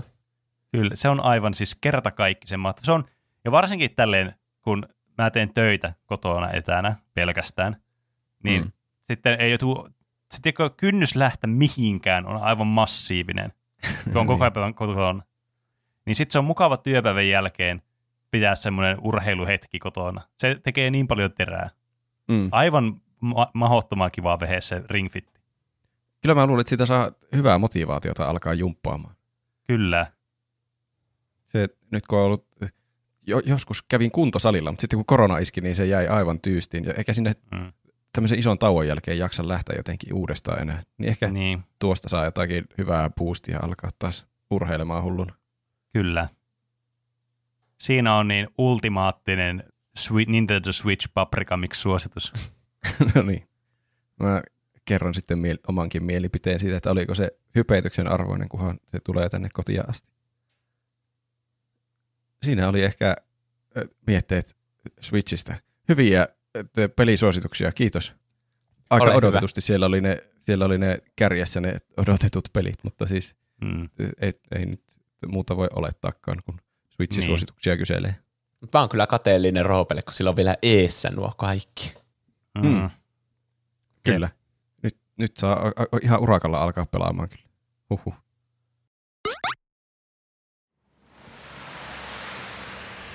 Voi ei, tuolta se pussio tulee. Ja lompakko jäi tietenkin kotti. Pussikortti sitten lompakon mukaan. Käykö sinullekin aina näin? Jos vastauksesi on kyllä, niin ei huolta, sillä meillä on sinulle juuri sopiva tuote. Yritykseltä, joka toi sinulle kulttimaineeseen nousseet hittituotteet, kuten pikamikroaaltouunin, kiinnostuskiikarit ja nokkelaajan. Paskan mättään uutuustuote, patentoitu flashback-generaattori, takaumasiina. Kun kaipaat ongelmaasi ratkaisua takautuvasti.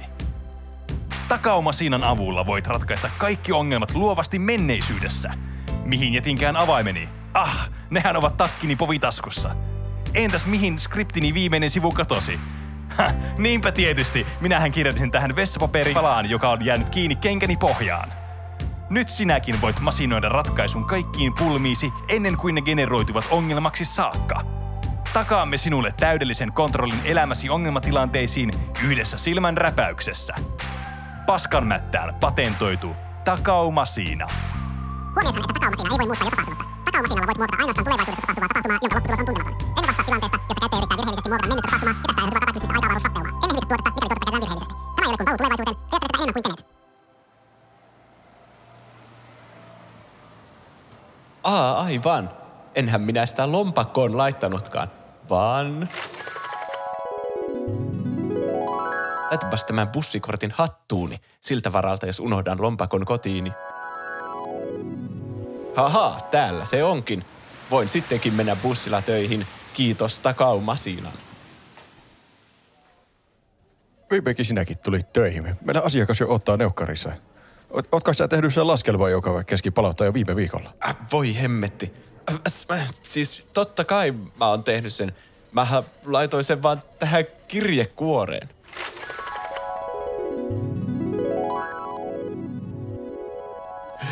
Ja kuten sanoin, valmis laskelma. Hmm. Hmm. outo ratkaisu laittaa laskelma kirjekuoreen, mutta hyvä on. Näyttävät melko asiallisilta. Voi helvetti, helvetti. Mikä tuo laite oli? Voiko sillä noin vaan saada tekemättömät laskelmat kirjekuoriin? Mm, ö, Olihan siinä myös mukana ne tulosanalyysit, mitkä annoin silloin viime tiistaina sulle kätteen. Joo, totta kai. Ne on mulla vaan täällä salkussa. Et hetki vain. Ja tässä vielä nämä tuloslaskelmat. Pidähän ne tallessa, niin ensi viikon asiakastapaamisessa sitten tarvitaan. Toki, laitanpas heti ne tänne laukkuun. Ja minä otan tämän. Ai! Oho, Ai! oho, oho. Mitä sä teet, Jorma? Nyt sain laitteen viimein itselleni. Ei, anna takaisin korjata minua jo siinä. kauan häirineen traumaattisen mokani lapsuudestani, kun kutsuin opettajaa äidiksi ala Ei se toimi niin. Jorma, ei! Älä tee sitä! Jorma! Seuraavaksi Jorma. Tulisitko tänne koko luokan eteen esittelemään itsesi? Joo, kyllä opettaja. Jorma Suuri, joukkosi ovat valmiina käs käs Käs, käsiäsi. var, varten. Suur. Hei, hei, sulla naama rakoilee. Ol- Oliko täällä äsken laavaa? Oi perse, suti, mitä täällä tapahtuu? Niinpä tietysti. Niinpä Jorma, minähän sanoin, että se ei toimi niin.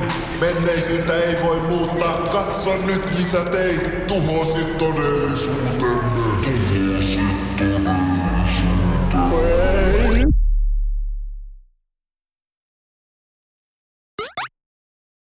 Ja tervetuloa takaisin. Meinasin unohtaa, että minunhan tässä pitää puhua. Eli nyt on saatu selvyys siihen, mitä mun pitää Switchilläni tehdä, mutta pitää saada selvyys siihen, että mitä Pene on tehnyt viimeisen viikon, tai että Dark Souls on kuulemma aiheena, että nyt sitä on odotettu aihe on viimein tulossa. Mi- miten? Niin, kyllä. Nyt se on vihdoinkin täällä. Tämä tuli ihan yllättäen teille kaikille. Ei tullut mitään viikon kysymystä tai muuta vastaavaa häiriötekijää, joka on spoilannut sen, että nyt tulee Dark Souls-aihe. Joku henkilö jossakin, mä en muista missä se oli, niin pari viikkoa sitten, okei sitä on ehkä enemmän kuin pari viikkoa tässä vaiheessa, niin laittoi jonkun toiveen aiheeksi, että tulispa Dark Souls-aihe, ja mä hymäilin itsekseni, kun mä olin suunniteltu tälle syksylle Dark Souls-aiheita. Kyllä, kuulitte oikein aiheita. Oho. Heitä, monikossa. Eli koska, no, aloitetaan tämä aihe ja sitten mä selittelen kanssa tätä, niin kuin, sitä, että tästä niin kuin, sitä myötä sitten tätä aihetta. Tämä toimii kans muuten niin, äh, sun niin, tota, no, niin kuin kysyit äskeisessä aiheessa, niitä Nintendo Switch-pelisuosituksia, niin tämä toimii sulle sitten pelisuosituksena kanssa. Dark Souls. Koska Dark Souls Nintendo, äh, tai siis Nintendo Switchille on se Dark Souls 1 remasteri olemassa. Aha. Okei. Okay. Niin, niin, jos tästä innostuu, niin sitten antaa palaa vain. Katsotaan. Mutta siis tämä pelisarja ei varmastikaan niin kuin esittelyä kaipaa.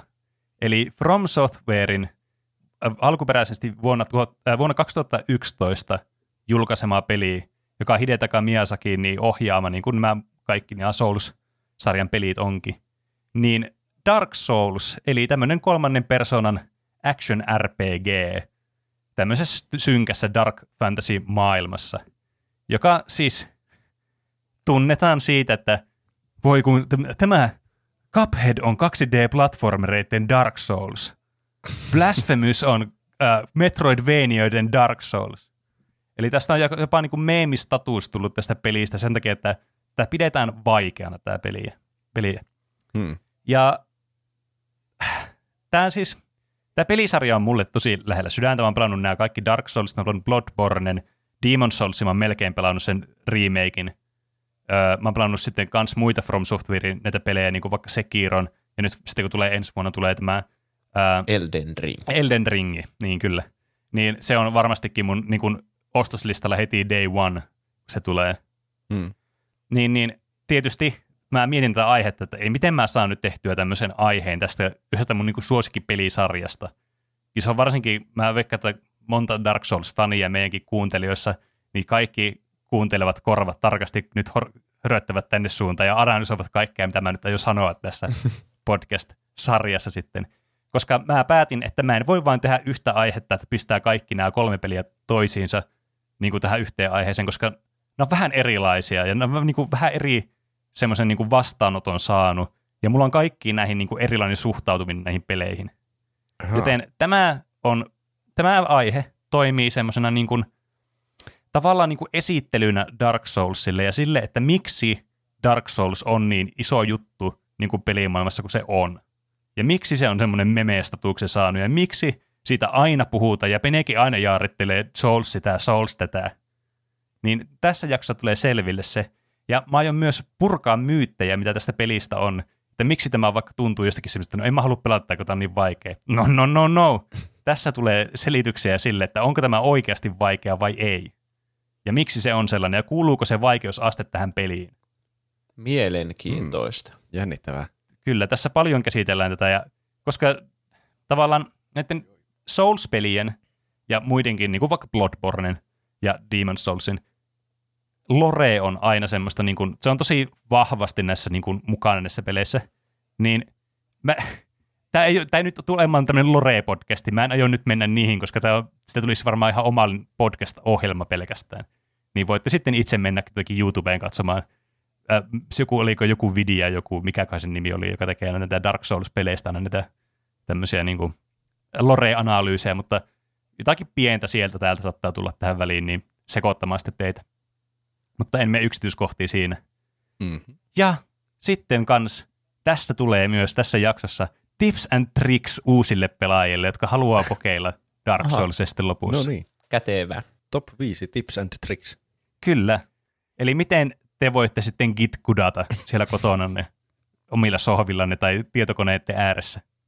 Mutta mennään nyt tähän itse peliin. Eli tämä tuli tosiaan vuonna 2011, ja tämä on niinku spiritual successor pelille, eli Demon's Soulsille, joka tuli kaksi vuotta aikaisemmin, 2009. Ja se oli Sonyin julkaisema peli. Ja tästä syystä sitten se, tämä äh, Dark Souls sitten joutui, koska tämä on Bandai Namcon julkaisema, niin kuin nämä muutkin Dark Soulsit on, niin nämä joutuisi tekemään uuden IPn. Ja tämän takia, vaikka tämä nyt vähän niin kuin on jatkoa jollakin sorttia Demon's Souls, ainakin pelimekaanisesti, niin nämä on niin kuitenkin niin kuin eri pelisarjoja silleen niin kuin pitkäjän, niin kuin pidemmällä tähtäimellä. Näissä on, Okei. niin kuin, mä keksin yhden yhtenäisyyden näissä peleissä, ja se on se, että näissä kaikissa peleissä on yksi sama ase. Moonlight Greatsword on niin semmoinen ase, joka on näissä kaikissa peleissä niin kuin mukana, mikä on semmoinen niin kuin easter egg sitten myös tuolta alkuperäistä pelistä. On siellä jotakin yksittäisiä asioita, mitkä siellä on niin kuin semmoisia samoja tai samaa niin kuin vivahdetta, mutta nämä on kuitenkin niin kuin erillisiä pelisarjoja sitten, vaikka Demon's Souls onkin vain yksi peli. Eli sijoittuuko ne samaan universumiin vai ei? No, sitä voi sitten kaikki katsoa niitä lore-videoita ja miettiä, että sijoittuuko ne vai ei. Hmm. Kyllä nämä aika erilaisia on kuitenkin sitten niin kuin, tää, niin kuin pääasialliselta loreelta. Että mä sanoisin, että nämä ei sijoitu samaan universumiin, ehkä samaan multiversumiin. Mm. Onko, Dark Soulsia siis kolme? Kyllä, Ja Demon Soulsia on vaan se yksi. kyllä. Tai se okay. Pleikka Viitose on niinku kokonaan tehty alusta uudesta. Niin, kyllä. Niin. Se on niin kuin remake sitä alkuperäisestä pelistä. Joo.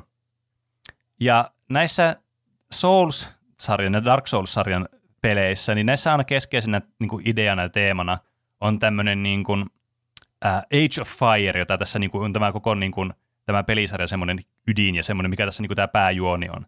Eli tarkoituksena on tämmöisen niin kuin, pimeän ajan jälkeen, jossa on tämmöiset kivilohikäärmeet on vallannut tämmöisen, tai niin kuin, omistanut tämmöisen maailman, niin sitten tämmöinen liekki sitten syntyi tänne pimeään kylmyyteen sitten, joka sitten loi tämmöistä aivan uutta niin kuin, sitten, ää, niin kuin elämää ja uutta tämmöistä niin kuin mahdollisuutta sitten sinne maailmaan. Ja tästä niin kuin tämä sitten eskaloituu tämä tarina sitten siihen, että tänne tulee uudet tämmöiset niin kuin, ää, tämmöiset uudet niin kuin johtajat sitten, jotka tulee sitten ja valtaa tämän maailman näiltä kivilohikäärmeiltä ja sitten perustaa tämmöisen oman yhteiskunnan, jossa sitten nämä voi elää.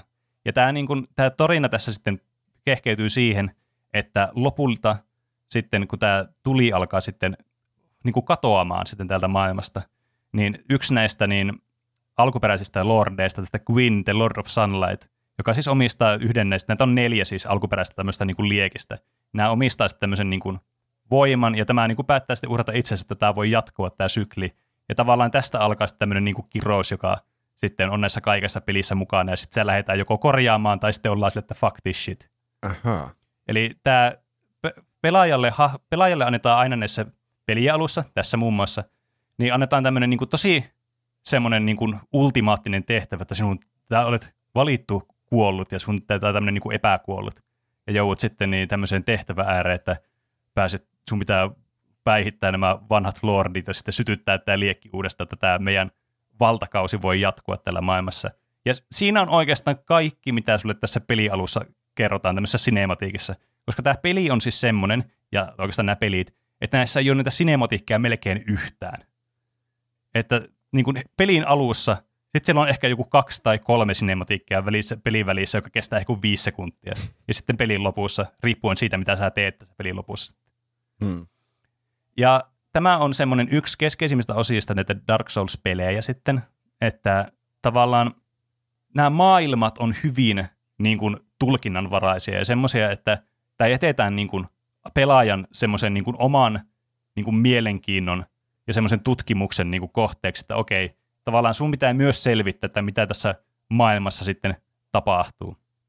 Että ää, tässä niin kuin, kun sä heräät tässä pelialussa tämmöisestä niin kuin Undead Asylumista, tämmöisenä niin kuin undeadina, jotka on niin, tämmöisiä niin kuin, ää, hahmoja tässä universumissa, jotka on tämän kirouksen niin kuin uhrina sitten. Eli ne joutuu, aina kun ne kuolee, ne syntyy aina uudestaan ja uudestaan.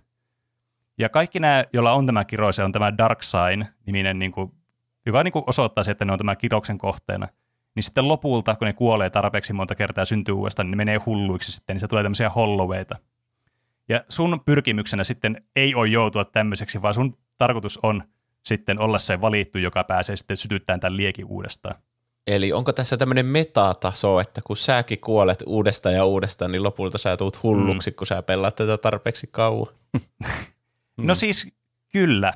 Että tota noin, niin, tämä on yksi semmoinen syy, että tämä on niin kuin ainut, mitä mä oikein tästä, oikeastaan tästä Loresta niin kuin avaan tässä jaksossa, kun tämä menisi muuten liian sekaavaksi. Koska tämä on keskeinen osa tätä peliä itsessään. Ja sitä, kun tästä aina sanotaan, että tämä on niin vaikea, ja sitten te tiedätte se you died-ruudun, mikä tulee aina siihen. Mm. Kaikki meemit saa aina, kun joku kaatuu jossakin, se lisää Dark Soulsin you died, niin se on instana hauska juttu. Kyllä. Niin tässä tulee myös ensimmäinen semmoinen niin kuin kuvakulma tähän peliin, että tässä tämä peli on semmoinen, että sä, tuut, sä tulee kuolemaan monta kertaa, mutta se on ihan ok. Että niin kauan kun sä jatkat aina uudestaan uudestaan, niin sä et ole vähän niin kuin se niin kuin täysin hollow, niin kuin ne, va, niin kuin ne viholliset, normiviholliset, mitä tässä pelissä on. Vaan sä niin kuin jatkat sitä sun niin kuin, äh, kutsumusta, että sun pitää linkittää, että tämä tuli. Onko siis kaikki, onko ne vihollisetkin ollut alun perin semmoisia, jotka yrittää jotenkin poistaa kirousta, mutta sitten on vaan seonnut ja alkaa taistelemaan sua vastaan?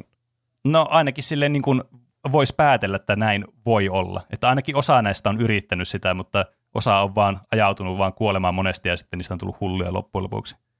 Aivan. Tämä siis on tosi epämääräinen tämä lore. Tätä jätetään todella paljon niin kuin sen pelaajan varaan sitten selvittää näitä asioita. Että okay. tämä perustuu tähän niin kuin ympäristölliseen tarinan kerrontaan tämä koko peli ja pelisarja. Niin tämä on yksi osa tätä viehetystä myös. Tämä on todella mystinen peli. Ja semmoinen, niin kuin, tässä on tietysti paljon tämmöistä dark fantasy trooppeja ja tämmöistä niin kuin, semmoista synkkyyttä ja semmoista, että tavallaan kaikki näyttää kauhean niin kuin mahdottomalta ja suurelta. Ja sä oot vaan yksi tämmöinen pikku, tiedättekö, semmoinen ötökkä tässä maailmassa, joka ei voi tehdä niin kuin mitään. Mm. Tai no, ainakin näin annetaan ymmärtää, mutta tietysti pelaajana sitten täytyy vaan niin kuin tarpoa yli näistä esteistä sitten. Niin se toimii tämmöisenä metatasona kanssa hauskasti tähän peliin. Ja tämän takia että mä sanon, että yksi niin kuin argumentti sille, että miksi tämän pelin NS kuuluu olla vaikea, niin on just tämä.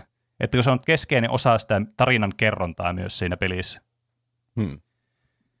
Kuitenkin ö, sitten, kun sä saat tämmöisen avaimen sinne sun selliin ja sä pääset sitten pois sieltä sellistä ja yrität paeta täältä asailumista sitten, missä sä oot, niin, niin sä sitten seikkailet siellä ekaa paikassa ja sitten siinä vähän niin kuin tutorialmaista opetetaan, että mitä kaikkea sä voit tehdä. Ja sä päädyt sitten tämmöiselle niin kuin courtyardille sitten, tämmöisen niin kuin, vähän niin kuin linnakkeen, ete, ete, eh, tämmöisen niin kuin ulkoveen eteen. Sitten sä menet sinne sisälle ja näet, että edessä, ahaa, tuolla koittaisi se siintäisi se vapaus, niin sinne sitten tulee tämä ensimmäinen tämmöinen bossi, mikä tässä niin on näissä esitellään näissä peleissä, että Dark Souls on myös tunnettu näistä niiden bosseista. niin tässä tulee sitten Asylum-demoni sitten heti ensimmäisenä vastaan, että tämä niinku heti murskaa kaikki sun toiveet siitä, että tämä olisi niinku semmoinen läpsyttelypeli, vaan tämä menisi vaan tälle läpi vaan suoraan. Hmm. Joskin tässä pelaaja, joka todennäköisesti kuolee ensimmäisellä kerralla, kun se pelaa tätä, niin sitten respawnaa takaisin sille bonfirelle, mikä se sytytti sieltä pihalta sitten. Sä pääset uudestaan sinne huoneeseen. Mutta tässä ei tarvi voittaa tätä demonia vielä. Tämä ohi pystyy vaan kä- juokseen semmoisen käytävään. Jos Ai. sitten pääset niinku tutkimaan tätä aluetta enemmän ja kerää tavaroita, ja lopulta sitten törmäät tämmöiseen ritaariin, joka antaa sitten sulle estusfläskin, joka toimii siis tämmöisenä niin kuin kaikissa näissä peleissä tämmöisenä niin kuin HP-iteminä, että sä juot siitä, kulautat naamari estusta ja saat sitten HPtä sitten. Okay. Ja tätä reittiä kun jatkaa, niin pääsee sitten tämmöiseen niin kuin kielekkeelle, josta sitten voi hypätä ja tehdä tämmöisen syöksyiskun tämän demonin niskaan ja sitten tehdä massiivista määrää damagea. Ja sitten se on vähän helpompi voittaa se bossi sitten siinä. Mutta tämä niin kuin esittelee tämmöisen pienen niin kuin tutorialisaari, missä on yksi tämmöinen bossi, tämmöisiä hollovihollisia ympäri ämpäri sijoitettuna, ja sitten tämmöisiä, että tässä pelissä on myös NPC, joiden kanssa voi interaktaa ilman, että ne on hostiileja sulle. Hmm. Että oikeastaan tämä niin hyvin tälle yksinkertaisesti selittää, että minkälaisia elementtejä tässä pelissä on mukana sitten. Ja lopulta, kun sä sitten voitat tämän bossin, tämä ei ole kovin vaikea, että täällä on muutama isku, mitä pitää sitten väistää. Ja sitten sä voit hakata sitä vai sitten kunnes se kuolee, niin kuin aina pro sanotaan, että miten bossi voitetaan. Niin, niin sä sitten pääset lopulta tämmöiselle kielekkeelle sitten, ja tämmöinen korppi sitten vie sut Firelink Shrineille, joka toimii sitten koko pelin semmoisena niin kuin päähubipaikkana sitten, mistä se, niin kuin se oikea peli sitten vähän niin kuin alkaa tämän tutorialin jälkeen. Aha. Ja tämä niin pelimekaanisesti on siis tämmöinen niin kuin action RPG, eli tämmöinen niin kuin reaaliaikainen tämmöinen RPG-peli, jossa sitten sä keräilet kaikkia tavaroita itselle ja kehität sun hahmoa ja valitset tavallaan niin semmoisia pelityylejä, mitä nyt tämmöiselle roolipeleille on tyypillistä.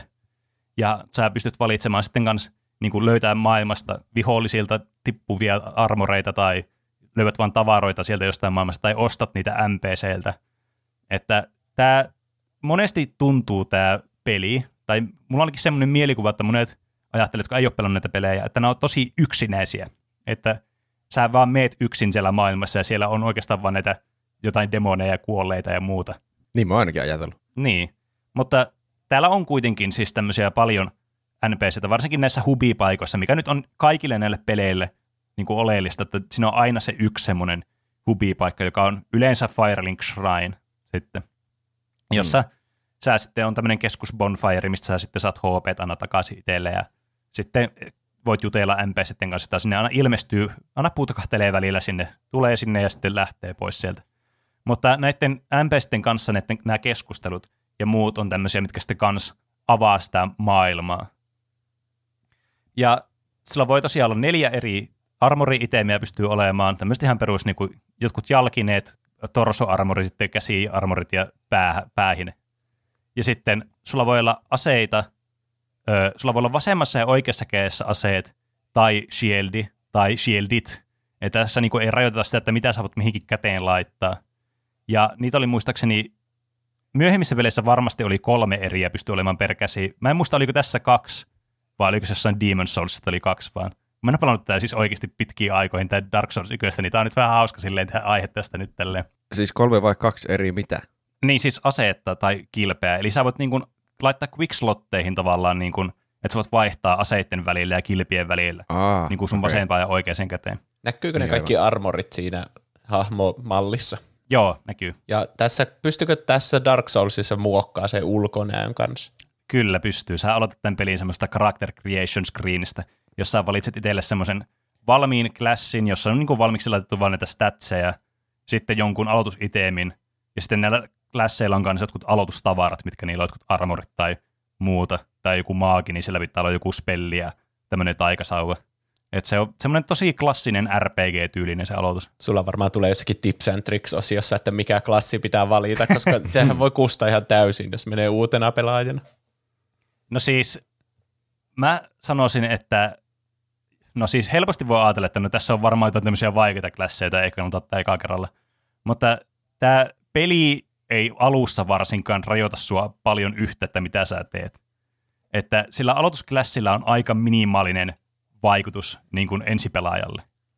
Koska sä kuitenkin lähdet rakentamaan sitä hahmoa sit sen perusteella, että mitä sä löydät sieltä maailmasta ja millä pelityylillä sä tykkäät sitten pelata siinä pelissä.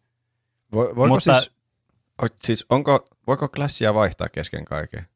Öö, no siis ei, mutta ei sillä klassilla ole mitään muuta merkitystä kuin, mitkä statsit sulla on alussa ja mitkä itemit sulla on alussa. Okei. Okay. Mua alkaisi ainakin häirittää, jos mun klassi olisi joku velho, ja sitten mä pieksisin jollain moukarilla.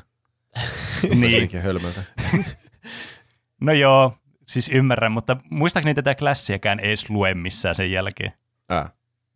Että tonoin, niin, nämä on pelkästään vain tämmöinen, niin kuin, että nämä statsit on valmiiksi aseteltu, että sun ei tarvi ensipelaajana tiedä, kun alkaa itse säätää, että mitkä statsit sulla on, kun et sä tiedä niistä mitään, niistä ta- statseista. Mm. Saako siinä siis jotain leveleitä ja sitten voi laittaa pisteitä johonkin abilityihin vai kuinka? Joo, kyllä. Eli siis okay. tämä peli toimii sillä tavalla, että aina kun sä tapaat vihollisen, niin sä saat sieluja, jotka siis tämän niin kuin pelimaailman tämmöistä niin kurrensyä käytännössä. Ja aina kun sulla on tarpeeksi, tarpeellinen määrä näitä sieluja, niin sä voit sitten niin kuin levelittää itseäsi. Ja mä nyt muuten kans sitten niille kuuntelijoille, jotka on pelannut alkuperäistä Dark Soulsia, tai sitten Prepare to Die Editionia, niin mä en ole pelannut kumpaakaan, niin mä oon pelannut pelkästään tämä remasteri-versiota tästä, tästä alkuperäisestä Dark Soulsilta. Niin, niin näissä on jotakin pieniä nuanssieroja, miten jotkut asiat toimii, niin mä saatan niitä sitten selittää vähän väärin. Mutta joka tapauksessa sä voit sitten levelittää sun hahmoa Bonfirella, että sä laitat sinne tietyn määrän niitä so- sie- sieluja tarvit seuraavan leveliin, ja kun sä saat seuraavan levelin, niin sä voit upgradea jotakin sun statseista, mitä sulla on sitten. Tai niistä mm. attribuuteista. Mitä jos huomaa puolessa välissä, että nämä on ihan paskat statsit, mitä mä oon valinnut. Voiko niitä riispekata jossain? Ei, Oh no. mutta tota noin, niin se, mä tuun tähänkin kohta uudestaan, että ei sitäkään kannata liian niin kuin, paljon murehtia sitten. Okei. Okay. Mutta joka tapauksessa tämä niin kun, kans yksi tämän pelin niin kun, hienoista elementeistä, just kun tämä ei kerro sulle mitään, ja sitten kun sä tuut tänne Firelink Shrinelle ensimmäistä kertaa, niin tämä on myös semmoinen peli, joka tykkää leikitellä äänimaailmalla hirveästi, ja missään paikassa normaalisti ei ole musiikkia. Ainoat paikat, missä sulla on musiikkia, ne on bossifightit, mitkä on monesti tosi eeppisiä ne musiikit. Mm. Ja sitten tietyissä paikoissa, ja tämä Firelink Shrine nyt on semmoinen paikka, missä on musiikkia. Se on semmoinen tosi semmoinen kotoisa paikka sitten, mistä aina aloittaa menemään jonnekin. Onko se musiikki Niin- jotenkin erityisen rauhoittava? On, kyllä se on juuri semmoinen mukavan rauhoittava sitten. Okei. Okay. Niin, niin sä lähet ja kattelet ympäri, että okei, missä mä oon. Tää tuntuu vähän tämmöiseltä overwhelming, että käypä kattoon tuolla, o- o, siellä on tommosia skeleton tyyppejä, jotka tulee vaan pieksää mua. Ja menpä tonne, oho, siinä on ovi lukossa, kun en ole, mulla ei ole avainta tähän, no menpä tonne suuntaan. Että tässä niin kuin, tää on aika paljon tämmöistä niin kuin haahuilua aluksi, jos ei niin kuin, ta- käsitystä, että mihin menee. Mutta ö, jos tätä niin kuin seuraa silleen loogisesti, että sä niin kuin vaan kattelin tätä paikkaa sun ympärillä, niin se aika nopeasti se- selvenee, että mihin sun kannattaa mennä ekaksi. Ja sitten sä lähdet menemään semmoisia siltaa kohden, missä sä pääset tämmöiseen Undead Burgiin sitten, joka on tämmöinen pikku tämmöinen niin linnake, missä on tämmöisiä epäkuolleita, ja sä sitten lähdet siellä menemään ja tapaat niitä ja saat sieluja niistä ja etenet siellä. Niin tavallaan, kun sä pelaat tätä eteenpäin, niin sä huomaat tosi nopeasti, että sen lisäksi että tässä pelissä keskeinen pelimekaniikka, tämä core gameplay on tätä niin stamina-kombattia, mitä tämä on. Niin toinen, ja mä sanoisin, että tämä on erittäin tärkeä osa tätä peliä, niin toinen elementti on sitten se tutkimusmatkailu siinä. Tämä on todella tutkimuksellinen peli, ja nämä kaikki pelit on semmoisia, että nämä kannustaa sua vaan menemään eri paikkoihin, ja sille, että sä haluat vaan tietää, että hei, mitä tuolla on, mistä tämän, minne pääsee täältä. Että tämä on, mel- tämä on melkein niin kuin tämmöistä Outer Wildsia siinä mielessä, että sä lähdet vaan tutkimaan johonkin suuntaan ja katsot, mihin sä sitten päädyt siellä. Hmm. Että tämä, ei, tämä ensimmäinen Dark Souls on tosi epälineaarinen siinä mielessä. Ja varsinkin, jos tässä ottaa aloitusitemeksi, tässä nyt tämmöisen ihan niin kuin super minor spoilereita, niin jos ottaa aloitusitemeksi niin Master Keyin, niin sulla on tyyli joku seitsemän paikkaa, missä olet peli alussa mennyt. Että tämä niin kuin on tosi epälineaarinen tämä peli. Että tämä niin kuin jokainen pelaaja varmaan pelaa jotenkin niin kuin jollakin tasolla eri tavalla tämän pelin läpi. Mutta tämä yleensä aina aloittajat menee tänne Undead Burgiin kuitenkin ensimmäisenä, mikä toimii sitten tosi niin kuin selkeänä niin kuin tavallaan paikkana mennä aloittelemaan, kun nämä viholliset sinne, kun sä meet sinne, niin on tosi helppoa tappaa, muutamasta iskusta kuolee. Kun taas jos sä meet jonkin toiseen suuntaan, ne on paljon pahempia, niin tää on enemmän niitä vihollisia. Onko siinä joku indikaattori, että, tota, että kannattaa muuten tänne mennä, jos ei halua kuolla ihan koko ajan? Ei.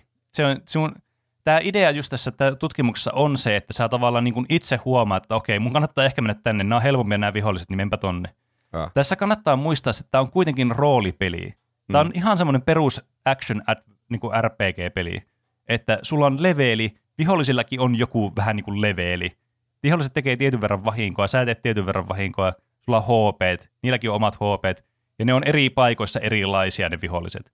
Että näissä on tämmöiset ihan perus niin kuin, roolipelimekaniikat mukana, mutta ne on vaan piilotettu pelaajilta, että sulla ei näy sille, että skeleton, level 5, tai tämmöistä. Että sä vaan meet sinne ja ne vaan on siellä ja ne tappaa sut, jos et sä niin kuin, tee mitään.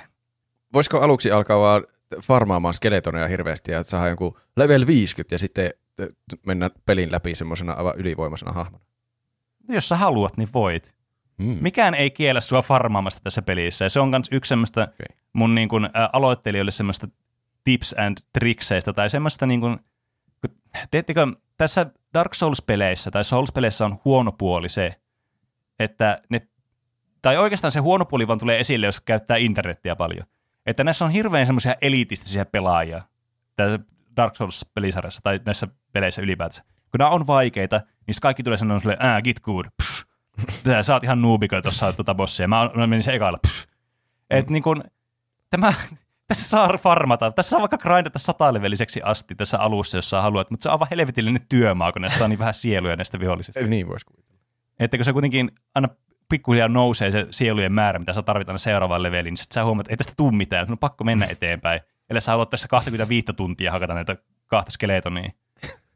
Hmm. Että, mutta tässä niin kun, kun tätä pelaa tätä peliä, niin jotkut tavallaan turn off vaan tästä pelistä siitä, että tuntuu, että tämä pitäisi osata nämä pelimekaniikat todella hyvin, että tämä voi pelata. Mutta siis totuus on kuitenkin se, että jos tätä ajattelee enemmän roolipelinä, joka on tehty semmoiseksi, että sun pitää keskittyä siihen, että se ei ole vaan semmoista, että sä vaan menet läpi silleen plup, plup, plup, joka, joka paikasta. Ja se on semmoista handholdingia se peli. Niin sitten tämä ei ole niin vaikea tämä peli. Että tässä voi kyllä niin kuin vaikuttaa siihen omaan pelikokemukseen ihan omilla actioneilla sitten. Hmm.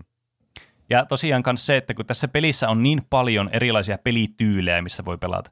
Että tässä heti alussakin sulle annetaan tämmöisiä niin vaihtoehtoja, että sulla voi olla vaikka joku paladiini, jolla on jotakin tämmöinen niin ihan perus armori, tämmöinen miekka ja semmoinen, niin kuin mitä voisitte kuvitella. Sitten jotakin tämmöisiä Miracle-nimisiä niin kuin loitsuja, jotka on siis, äh, nämä on niin kuin jaetultu nämä loitsut tavallaan niin kolmeen eri kastiin.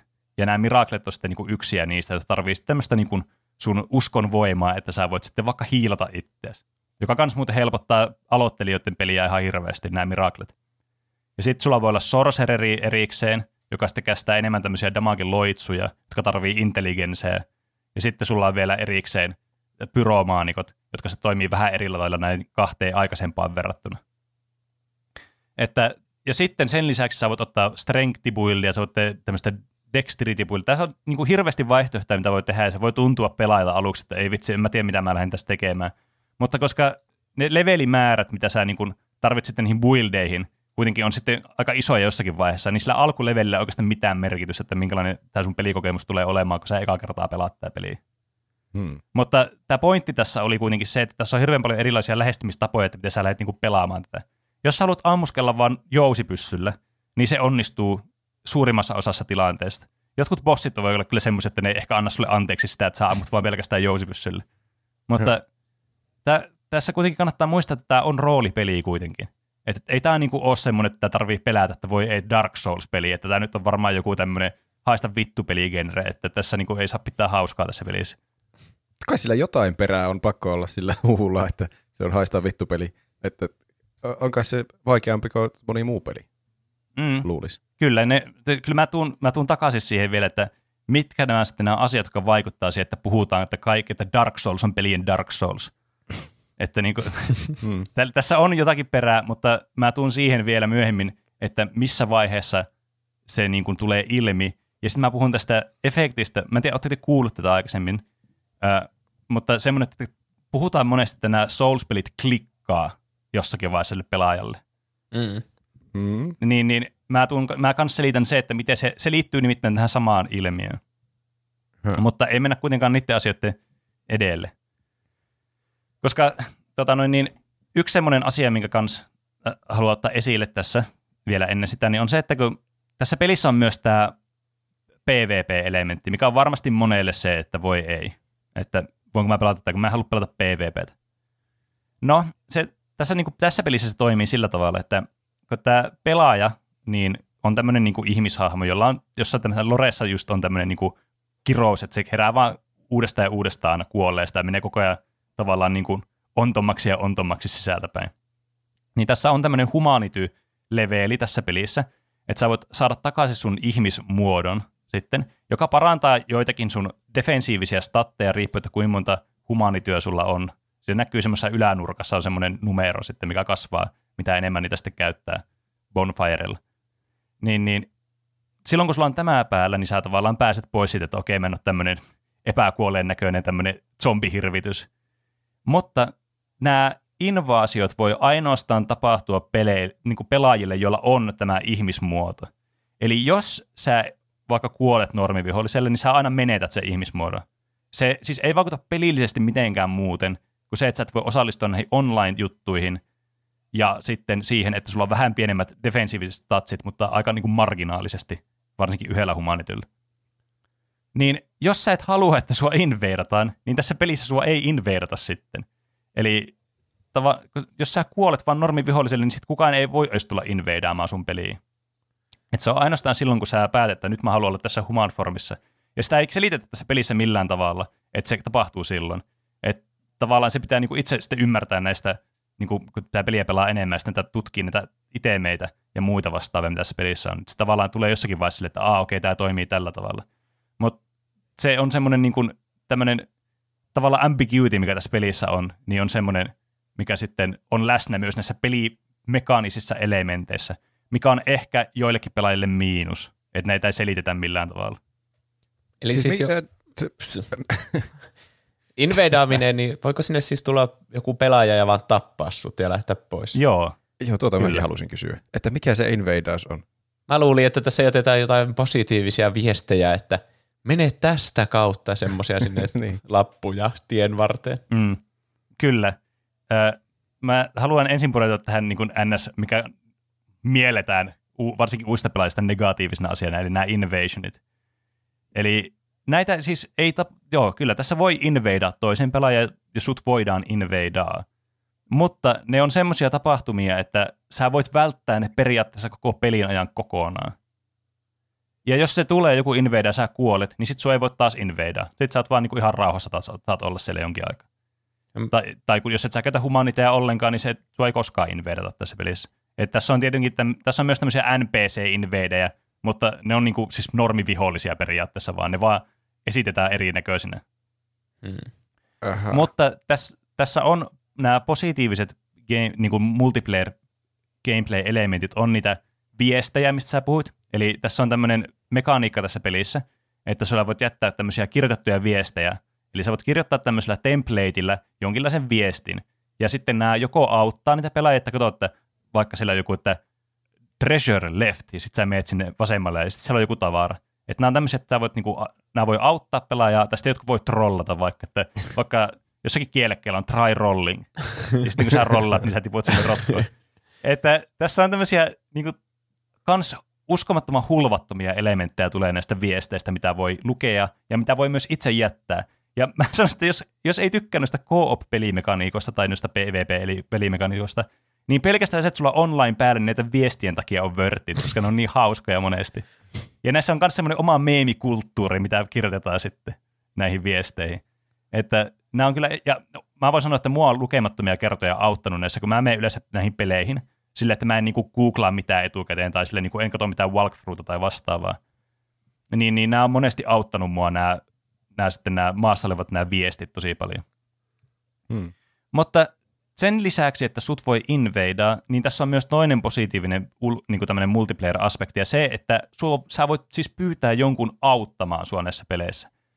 Eli jos sulla tulee joku bossi, että mä en nyt pääse tämän läpi, mä tarvitsin apua tässä, niin jos sulla on, jos sulla on human formi, niin sä voit kutsua sinne jonkun toisen pelaajan, joka on jättänyt maahan merkin, että hei, mut voi summona auttamaan tässä. Tai vaihtoehtoisesti, jos et pelaa onlineissa, tai voit sä pelata onlineissa ja nähdä nämä silti, niin on myös semmoisia NPC-hahmoja, jotka pystyy summonaa samalla tavalla. Ja ne voi auttaa sua vaikka bossissa. Ja sitten kun se area-bossi on päästy läpi, niin sitten ne katoaa sieltä ja niitä ei voi kutsua siinä paikassa uudestaan. Että jos jää jumiin jossakin bossissa, niin tässä voi kysyä apua joltakin muultakin. Niitä ei tarvi yksin niin kuin, tapella niiden bossien vastaan välttämättä. Hmm. Tietenkin jos haluaa hakata päätä seinään ja oppia ne bossit, niin sitten joo. Mutta jos haluaa vaan päästä bossin läpi, niin se kyllä onnistui myös noin. Voisiko ton periaatteessa pelata kaverin kanssa co-oppina koko peliin? Kyllä. Ja mä itse asiassa oon pelannut Dark Souls 3 co-oppina läpi mun kaverin kanssa. Se on siis peli, minkä mä oon pelannut tosi tosi monta kertaa läpi. Ja yksi pelikerrosta oli silleen, että me aina jätettiin noita White Soapstoneja ja aina kutsuttiin toinen tyyppi aina pelaamaan siihen ja sitten tota noin, niin vetämään se bossi ja sitten tehtiin toiselle samalla lailla ja sitten vettiin sillä tavalla se peli läpi. Se oli tosi hauskaa. Siinä on yksi ongelma. Jos ei tykkää siitä invadaus-mekaniikasta, niin sitten se on vähän harmillista, koska siis nämä invaderit tulee todennäköisesti semmoisiin worldeihin, missä sulla on joku kaveri. Että se tulee tasapainottaa sitä peliä, että se ei olisi vaan semmoinen, että sä menet vaan nämä kaikki alueet läpi sen sun kaverin kanssa. Mm. Kun tämä on kuitenkin single player peli niin kuin pääasiallisesti. Siis mi- miten se invade tapahtuu? Mulla on vieläkin epäselvää. Tuleeko sinne joku random toinen pelaaja ja yrittää tappaa sut? Vo- voiko sä tappaa sen? Joo, voit. Ja se voi, se voi tappaa sut, sä voit tappaa sen. Eli tässä pelissä on tämmöisiä itemeitä, millä pystyy invadaamaan.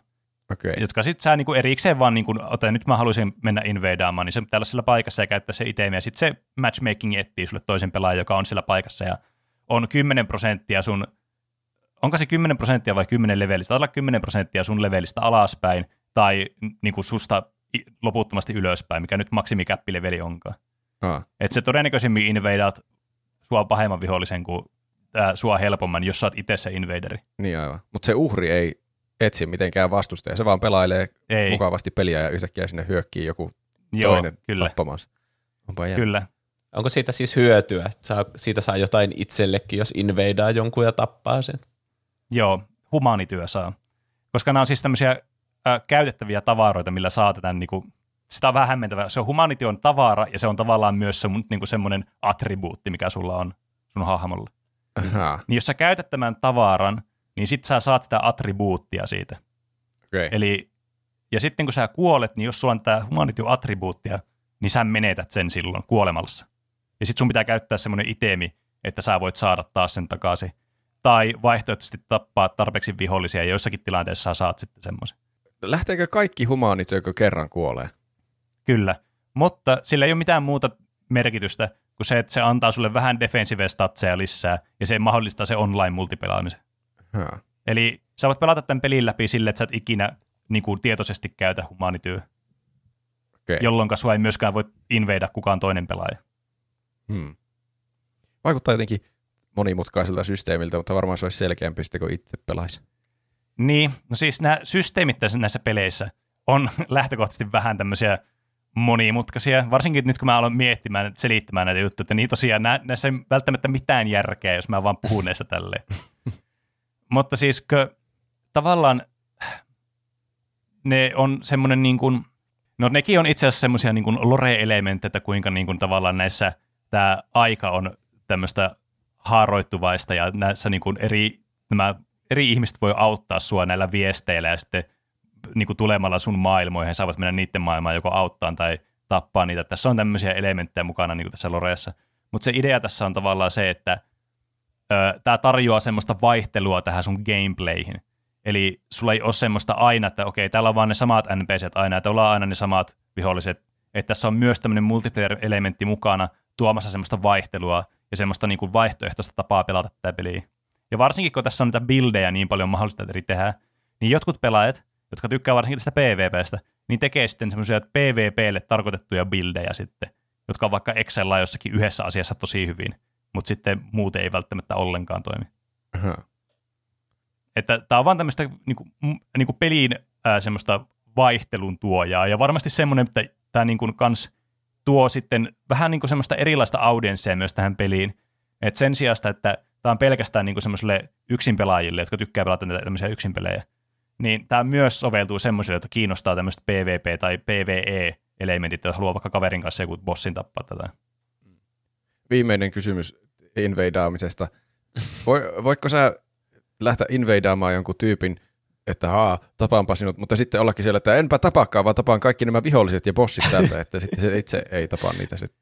No siis periaatteessa kyllä. Eli tota noin, niin, nämä invaderit ei voi auttaa näissä bosseissa, että ainoastaan nämä niin kuin, hyvän tahtoiset tota noin, niin, kutsutut ö, sp, niin kuin spiritit tai muut nämä pelaajat, jotka sä niin kuin itse kutsut sun omaan maailmaan, mm. niin voi auttaa sua tappaa näitä bosseja. Mutta ää, tässä on myös tämmöinen etikettikulttuuri olemassa näissä Dark Souls-peleissä.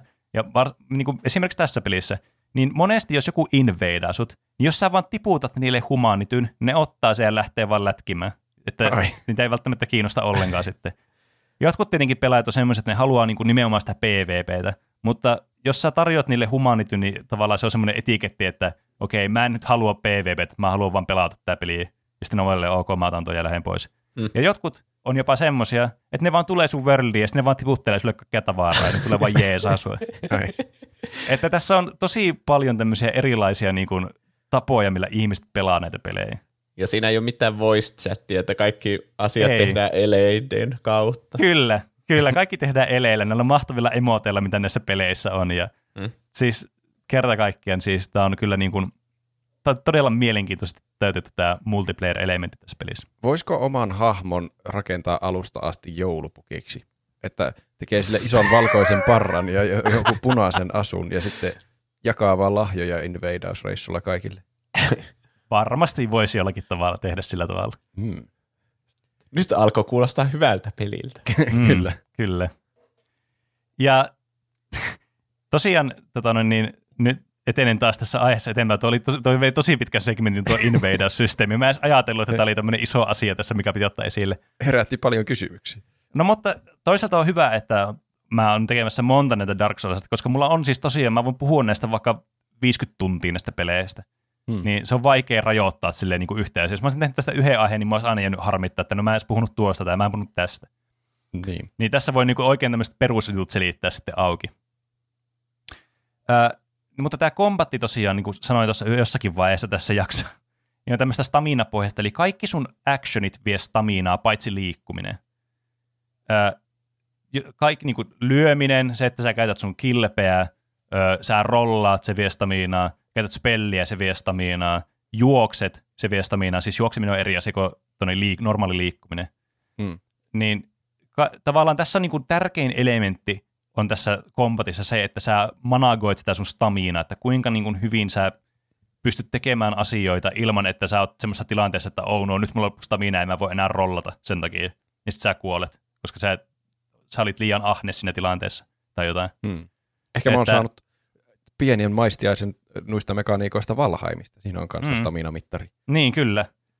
Että siis tämä niin kuin, nämä pelimekaniikat, yksittäiset pelimekaniikat, mitä näissä, tässä Dark Soulsissa ja näissä Dark Soulsissa on, niin nämä on semmosia, että yksi syy, miksi tämä on niin merkittävä tämä peli, niin tämmöiset mekaniikat, niin nämä on, niin kuin, tämä on yleistänyt nämä näihin action RPG-peleihin.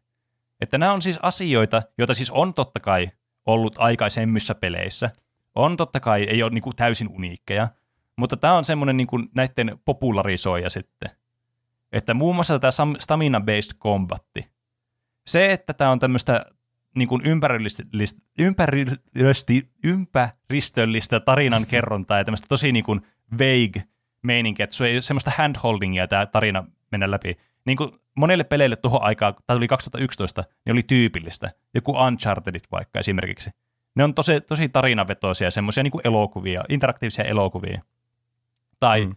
Jotkut Assassin's Creedit on kanssa semmoisia aika niin kuin selviä, että hei, teet tuo, meet tonne, teet tää ää, Mass Effect. Muita tämmöisiä niin kuin tosi tarinallisia, mutta semmoisia tosi suorasti tarinallisia. Niin tää oli kans semmoinen tosi niin kuin vaihteleva, tai semmoinen niin kuin, tää toi ihan niin kuin uuden tuulahduksen tähän tavallaan formulaan sitten. Että tässä nyt mentiin niin kuin ihan vaan sinne ääripäähän sitten, että sulle ei niin kuin yhtään kerrota mistään mitään sille järkevästi. Että kaikki on sun omien tulkintojen varassa. Nämä itemien tämmöiset flavor-tekstit, kun, miksi niitä kutsutaan. Eli näillä kaikilla itemeillä on myös joku tämmöinen teksti, mikä on siis pelkästään vaan sitä, että se kertoo vaan sitä itemistä jotakin, mikä liittyy siihen maailmaan jollakin tavalla. Nekin on semmoinen, mitkä niinku popularisoitu tosi paljon tässä. Tietenkin näitäkin on ollut jossakin Diablossa vaikka esimerkiksi aikaisemmin. Mutta semmoiset, jotka niinku, tämä yleistyi myös monissa muissa peleissä sitten hirveästi, muuta kuin tämmöisissä niinku isometrisissä ää, RPG-peleissä tai action RPG-peleissä. Eli se kertoo jotain niin kuin, tätä sormusta käytti kuningas Karle Kustaa 12 mm. silloin, kun hän murhasi ö, edellisen kuninkaan Karle Kustaa nelosen. Mm. Ja sitten sä saat siitä kautta sitä tarinaa. Niin, kyllä. Esimerkiksi. Miten, miten nel, nelosen jälkeen tuli 15? Kun mä en enää muistanut, että mikä se oli se numero, minkä mä sanoin alussa, niin mä sanoin vaan mahdollisimman pienen, että se on varmasti pienempi kuin se okay. yksinkertaista. Mm. Mutta siis kyllä, että tämmöisetkin asiat, niin tämä niin kuin yhdisti paljon tämmöisiä elementtejä, jotka oli jo olemassa peleissä, mutta teki sitten tämmöisen paketin, joka sitten niin kuin, äh, tavallaan toinen sitten tämmöisille niin kuin uusille tavallaan peli, niin kuin pelien saroille sitten. Ja tämä stamina-based combat on tietysti kaikista niin kuin muistettavin näistä siinä mielessä, että se on niin kuin tämä bread and butter juttu tässä pelissä sen niin kuin, tota, niin tutkimusmatkailun lisäksi. Ja sitten tässä on myös tota noin, niin, tavallaan se elementti, mikä tässä pelissä on todella viehättävää tässä Dark Souls 1, niin on tämä level design, miten tämä on suunniteltu. Että sä meet, täällä, sä meet tästä eka bonfireilta, tältä Fireling Shrineilta sinne Undead sit sä löydät sieltä jonkun bonfire, missä voit levätä sitten. Ja näistä bonfireista saa tosiaan HP takaisin, näistä saa spellien käyttökerrat takaisin, näistä saa sun estusflaskin nämä chargit takaisin, niin sä täytät sun estuksen siinä samalla. Ja siis tämmöistä. Että kaikki niin kuin resettaa, jopa ne viholliset, että ne viholliset, jotka sä oot tappanut, niin syntyy uudestaan sitten sinne alueelle. Eli sä et voi vain mennä tätä peliä läpi, että tapat kaikki viholliset, sitten menet restaan bonfirelle, sitten jatkat eteenpäin, että ne ei olisi siellä, kun ne spavnaa joka kerta uudestaan ja uudestaan. Että se mm. tavallaan kannustaa siihen, että sä opettelet ne viholliset ja tapaat ne viholliset sillä tavalla, että ne ei ole sulle enää ongelma. Että sä et niinku käytä kaikkia sun resursseja siihen, että sä meet paikasta A paikkaan B, ja sit sä lopulta, kun sä teet sitä, niin sä opit, okei, okay, tämä on vaan helppo, tämä tulee ton miekka kädessä tosta, niin pian vaan tämä kilpeä ylhäällä, sitten kun se lyö, niin sitten mä vaan lyö sitä ja se kuolee. Et se tavallaan se aluksi, kun sä meet sinne, niin voi tuntua sille helposti, että okei, okay, että mä vaan ja tapaan nämä kaikki pikkuviholliset. Eihän nämä pikkuviholliset voi tappaa mua. Mutta tässä pelissä niin sä voit kuolla millä tahansa paskaviholliselle, milloin tahansa, jos sä oot vain tarpeeksi niin kuin kärsimätön ja malttamaton. Että tämä on tosi anteeksi antamaton virheille tämä peli. Ja siitä tulee se, se miksi tämä pidetään niin vaikeana tämä peli. Tuo on vähän niin kuin se Tom Cruise-leffa, se Edge of Tomorrow, missä mm. sen piti opetella se tietty taistelu mm. tosi hyvin. Niin, kyllä. Ja aina niin. kuolla ja aloittaa alusta. Mm. Kyllä. Tässä on selvästi tämmöinen teema, että älä luovuta vastoinkäymisten edessä. Niin, kyllä. Se, hyvä opetus kaikki. Tuommoinen pelillinen rokky palpoa motivaatiopuhe. Niin, kyllä.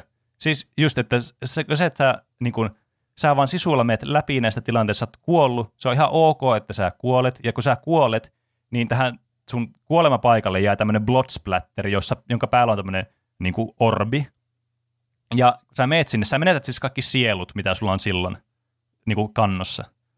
Ja kun sä menet takaisin sinne orbille tai sinne bloodsplatterille, niin sä voit kerätä ne ja saat takaisin ne tavallaan sun inventoriin tämän sun rahaa, mikä sulla on. Mutta jos sä teet saman virheen uudestaan, että sä kuolet taas, kun sä yrität ottaa niitä takaisin, niin sä menetät ne. Eli se, sulla tulee uusi bloodsplatteri siihen mieleen, sä nyt kuolet, ja kaikki sun sielut sillä hetkellä jää siihen maahan, ja kaikki muut katoaa. Tuo on vähän tämmöinen negatiivinen luuppi, feedback luuppi, että jos sä oot liian huono, niin sä vaan, sulla on vaan enemmän vaikeuksia seuraavalla kerralla. niin. Mua rupesi ainakin ahistaan tuo menettää, niin. menettää asioita. Mä en halua menettää asioita. Tiedän tunteen, ja tämä on myös semmoinen, missä tämä jakso tulee kanssa to the rescue. Eli koska tässä on näitä pro kaikille uusille pelaajille kanssa, niin yksi on semmoinen, että älkään välittäkö niistä sieluista. Jos sä menetät sen 2000 sielua, siinä alkupelissä se voi tuntua, että nyt ollaan saanut melkein kaksi leveliä ja se on niin kuin maailmanloppu, mutta siis ne saa takaisin niin nopeasti, kun niistä ei vaan välitä niin paljon. Että jos saat ne takaisin niin hyvää, mutta tavallaan ei sitä kannata niin kuin yöunia menettää, että niitä tapahtuu joka melkein pelikerta, että menettää jonkin verran sieluja. Mutta se kuuluu tavallaan siihen pelin luonteeseen, että sä niin kun joudut pelaamaan sitä peliä tavallaan niin kun silleen järkevästi koko ajan, että sä et vaan ala teettekö rushaamaan vaan paikasta A paikkaan B, että mun täytyy vaan nopeasti päästä tonne, vaan se haluaa se peli tai se peli suunniteltu sillä tavalla, että sä niin kuin keskityt siihen peliin silleen, että sä, et, niin kuin, sä pyrit välttämään virheitä. Että sä sitä kautta sitten pärjäät siinä pelissä, kun sä vaan pelaat tarpeeksi niin kuin silleen rauhallisesti ja niin kuin, että sä ajattelet niitä tilanteita, etkä vaan silleen, että mäpä meen vaan ja mä tapaan nuo kaikki vaan parilla iskulla psyu, psyu, ja sit sä kuolet niille paskimmille vihollisille tässä pelissä, kun sä missasit jonkun yhden isku. Hmm. Ei kai siinä voi mitenkään niinkö, t- alkaa t- kehittymään väärää suuntaan, tai kun kuolee, että alkaa menettää leveleitä tai ei, jotakin. ei mitään semmoista. Et se on vaan kaikki se sielu, mitä sä oot kerännyt ja sä et ole käyttänyt. Okay. Kun se on vähän niin kuin sulla olisi Mm. rahaa jossakin pelissä. Niin se sun niin kuin rahat menee nolliin ja sitten ne jää sinne maailmaan. Sun pitää käydä keräämässä ne sieltä, jos sä haluat ne takaisin. Eli kannattaa kuluttaa sielut äkkiä Kannattaa, kaikkiin kulut, tavaroihin. siis kannattaa kuluttaa sielut aina sitä mukaan, kun niitä on oikeastaan. Ja Mm. mm. tässä pelissä siis, kun niitä alkaa saamaan koko ajan enemmän ja enemmän niitä sieluja, niin se 2000 sielua, niin sä jostakin vihollisesta joku 3000 sielua jossakin, vaan sillä ei ole mitään merkitystä. Et se on, aina se vaan Ei. tuntuu siinä hetkessä tosi merkitykselliseltä se menetys. Mutta se niin kuin pitkällä tähtäimellä se on, niin kuin, tämä, tämä peli yrittää opettaa semmoista, että ne pienet niin kuin virheet ja vastoinkäymiset, niin ne on vaan niin kuin semmoinen pisara tässä järvessä, mikä on tämä koko matka. Että sillä ei ole loppupeleissä mitään merkitystä, että se vaan tuntuu sillä hetkellä, se järkyttää sitä veden pintaa siinä, mutta se on tosi merkityksetön sitten, kun sä vaan jatkat tää sun matkaa eteenpäin. Se on vaan pisara järvessä, joka on tämä matka. Niin mä, en tiedä, mä ehkä vähän huonosti, oli mun, mun niin kuin, mielikuvissa oli ihan selkeä, että ahaa, tää on nyt hyvä tämmöinen esimerkki. Mm. Mutta tämä niin kuin, se mihin mä koko ajan yritän nyt mennä tässä, että kun sä lopulta keräät näitä, sä pääset eteenpäin tässä pelissä, ja sitten lopulta tulee bosseja ja sä pääset niistä eteenpäin.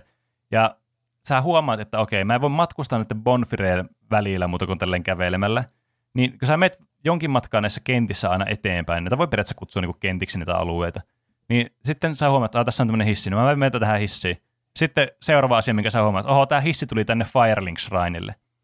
Ja siinä niin kuin, tavallaan tämä level design sitten niin kuin, alkaa hohtamaan tässä pelissä, että näitä niin kuin bonfireita on suhteellisen harvassa, mutta nämä kentät on rakennettu silleen, että näissä on tämmöisiä shortcutteja tosi paljon. Että sä oot päässyt jonnekin paikkaan, niin vähän niin kuin shortcutti, minkä sä pääst avaamaan, että se on joku ovi, joka aukeaa vain toiselta puolelta, niin on vähän niin kuin sun se save pointti tässä. Että sit sä huomaat, että aa okei, mä pääsen täältä tosi nopeasti tänne. Että mun ei tarvitse kieltää tuota kaukaa. Ja nämä kaikki paikat alkaa tuntumaan yhtenäisiltä ja semmoiselta, että tämä niinku, tää maailma on tämmöinen paikka, eikä vaan tämmöisiä taso, niinku, te- tämmöinen järjestys, vaan erilaisia kenttiä. Mm. Aivan. Ja se on, niinku, se, se on niinku tässä niinku pelissä todella hieno asia tälle niinku level designin kannalta. Ja kun sä oot sillä Firelink Shrinelläkin ja kattelet vaan ympärille, niin siellä on hirveästi paikkoja, missä sä tiedät, että sä voit jossakin vaiheessa mennä sitten. Ja sä monesti pystytkin menemään sitten niin, ja sitten sä ajattelet, että ei tuonne varmaan ihan hirveä matka, mutta sitten loppupeleissä sä huomaat, että tää, täällä on taas joku shortcutti, joka sitten mahdollisesti mä pääsin tänne tosi nopeasti. Että nämä on todella fiksusti suunniteltu nämä kentät. Onko se vähän niin kuin semmoinen Metroid-pelimäinen myös? No vähän niin kuin siinä mielessä, että ne paikat on sitten tosi niin kuin yhdistyneitä toisiinsa. Ja, ja sä avaat sitä pikkuhiljaa eri Mm. puolilta sitä karttaa. Niin, kyllä. Ja tässä lopulta sitten, sä, kun sä pääset tarpeeksi pitkältä, kun saa tämmöisen itemin kuin Lord Vessel, niin sillä pystyy sitten teleporttaamaan näiden bonfireen välillä suoraan. Että se vielä niin kuin, se nopeuttaa sitä peliä myöhemmässä vaiheessa, kun tulee enemmän semmoisia paikkoja, jotka etenee pidemmälle, ja niistä on vähän vaikeampi ja pidempi taas olisi tulla sinne Firelink Shrinelle, niin sit sä voit hyppiä niiden bonfireiden välillä, että sä avaat. Mm. Että nämä, nämä niin kuin, suuri osa näistä paikoista on tehty tosi tämmöiseksi niin kuin yhtenäisiksi ja sille, että nämä niin kuin tuntuu oikealta paikalta, nämä yhdistyy tosi hienosti. Mutta jossakin vaiheessa tämä laajenee sen verran, että tavallaan se niin kuin teleporttaaminen näiden bonfire välillä on kyllä tosi näppärä ominaisuus. Varsinkin jos sulla on joku kauppias jossakin toisella puolella kenttää, niin sä voit psiu, hypätä sinne ja käydä sitten ostaa siltä vaikka tai parantamassakin sun itemeitä. Joskin monet näistä myyjistä ja NPCistä, jotka tarjoavat jotakin hyötyä pelaajalle, niin sitten tulee tänne Firelink Shrinelle, joka toimii tänä hubina. Että tavallaan sä keräät vähän niin kuin semmoista, semmoista elämää myös sinne sun shrinelle, missä, mikä on se sun keskipiste, mistä sä aina lähet jonnekin matkalle. Hmm. Hmm. Ja se on myös sitten näissä peleissä, että nämä on tosi tämmöisiä niin kuin koko luokaltaan tämmöisiä aivan megalomaanisia, että sä kaikki viholliset on tosi isoja, kaikki paikat on tosi ison kokoisia. Ja siinä tulee semmoinen olo, että sä oot vaan tämmöinen pikku niin kuin muurahainen tässä massiivisessa maailmassa. Niin se kans niin kuin, yhdistyy siinä ajatuksessa, että sä kuolet monesti tässä nämä niin kuin, jotkut bossit voi olla vaikeita, joku paikka voi olla vähän haastava. Että tavallaan sun, sun pitää niin kuin against the odds vähän niin kuin pelata sitä peliä. Niin kuin, myös tälleen visuaalisesti sä oot niin kuin sen pieni vihollinen ja suuri osa vihollisista on sua isompia jollakin määrin. Mutta se taas luo semmoista niin kuin mystisyyttä ja semmoista, että jotenkin kiinnostusta, että mitä kaikkea, että mi- miksi tämä paikka on tämmöinen ja mitä nuo, nuo viholliset. Ja tämä on tosi mielenkiintoinen niin kuin maailmaltaan tämä, nämä Dark Soulsit. Että sen lisäksi, että nämä on niin kuin gameplayltään tavallaan kiinnostavia, tässä on tämä niin kuin selkeä gameplay-juttu, niin tässä on tämä niin kuin maailma sitten, mikä vetoaa varmasti moneen ihmiseen, että tämä peli ei välttämättä olisi yhtä suosittu. Tämä en usko, että tämä peli ei olisikaan niin suosittu, jos nämä ei yhdistyisi tämä gameplay ja tämä maailma ja tämä lore niin kuin toisiinsa. Niin kai. Sitten mä varmaan tässä vaiheessa mä joudun menemään huomaa, että kello on taas mennyt pitkälle, kun mä oon vaan rämplännyt kaikista asioista. Niin, niin mä nyt menen tähän, että miksi tämä Dark Souls on niin vaikea. Mä oon koonnut tämmöisen listan läpi näistä. Ja sitten mulla on ohjeita, miten välttää näitä asioita. Ja Okei. sitten me voidaan päättää, onko Dark Souls niin vaikeaa. Mä en voi päättää, että onko se niin vaikeaa vai ei. Mun mielestä se on hauskempaa, että mä ja Juuso päätetään. ei, ei, se ei ole yhtään niin hauskaa. Teidän pitää pelata se ja sitten voitte päättää, onko se vaikeaa. Tähän mennessä kuulostaa aika vaikealta kyllä. Mm, mm. Kyllä. Eli tosiaan Dark Souls-pelit ja tämä, niin tämä niin kuin rankasee virheistä. Eli just, että sä teet jonkun sille, että haha, lyönpä, no niin, nyt se viho, bossi löi tosta ohi. Okei, mä väistin sitä, kun mä rollasin pois sitä alta. Nyt mäpä lyön sitä. Lyön, lyö yhdesti, lyön kahdesti. No lyö vielä kolmannen kerran. Ja sitten se bossi tekee toisen iskun ja sitten sä kuolet siihen, kun sä olit liian ahne siinä. Eli tämä on tämmöistä aika metodimaista tämä pelaaminen, mutta ei semmoista epäreilua. Että tämä peli ei ole semmoinen, että tämä yhtäkkiä heittää jonkun bullshitin sun päälle, ainakaan suurimmaksi aikaa. Tota noin, mutta niin kuin, siis kaikki on, siis vaikka bossit esimerkiksi, on oikeasti semmoisia, että jos sä tosi metodisesti pelaat vaan niitä läpi, niin sä sitten voitat ne, koska ne on, ne on niin kuin ymmärrettävistä, mitä ne tekee ja missä vaiheessa ne tekee mitäkin. Varmaan niistä animaatioista tunnistaa, että mikä isku sieltä Mm, on kyllä. tällä kertaa tulossa. Jep. Ja sitten kun tässä pelissä ei kuljeta käsi kädessä niin kuin noissa aikaisemmissa niin kuin tuon ajan peleissä, niin kuin vaikka jossakin uh, Unchartedissa tai vaikka jossain, en mä tiedä, Assassin's Creedissä, että ne on vähän semmoisia helpompia ja semmoisia, niin kuin, että tämä peli ei rankase sua niin paljon, ja tämä on helpommin tavallaan niin kuin edettävää tämä peli, kun näissä on selkeä, niin kuin, että mihin sun pitää mennä seuraavaksi ja mitä tehdä seuraavaksi. Niin kuin tässä ei ole sitä, niin tämä voi tuntua myös haastavalta, kun sä et oikein tiedä välttämättä, mihin kannattaisi mennä seuraavaksi nämä normiviholliset on semmoiset, että nämä voi tappaa sut periaatteessa missä tahansa vaiheessa peliä, jos sä vaan oot semmoinen, että huolimaton ja että no mä nyt vaan juoksen tästä läpi, että vaikka täällä on 12 näitä rottaa, niin ei nämä nyt voi tehdä mulle mitään. Sitten sä huomaatkin, että ne rotat piirittää sut, jos tunlokkaa sut, niin sä kuolet siihen. Että tässä niin kuin, nämä kaikki perustuu tähän samaan niin kuin elementtiin, että tässä pitää niin kuin vaan, pitää pelata silleen tätä peliä silleen niin kuin rauhallisesti ja niin kuin silleen, että sä et vaan niin kuin mene joka paikkaan vaan silleen niin kuin pää eellä vaan. Että jos sä tyhmä, niin sä kuolet. Ja jos sä ajattelet niitä tilanteita, niin sä todennäköisesti et kuole. Se, on, se on hyvä Sitten- opetus tässä. niin. Jos kuolette Dark Soulsissa, niin sä oot vaan liian tyhmä.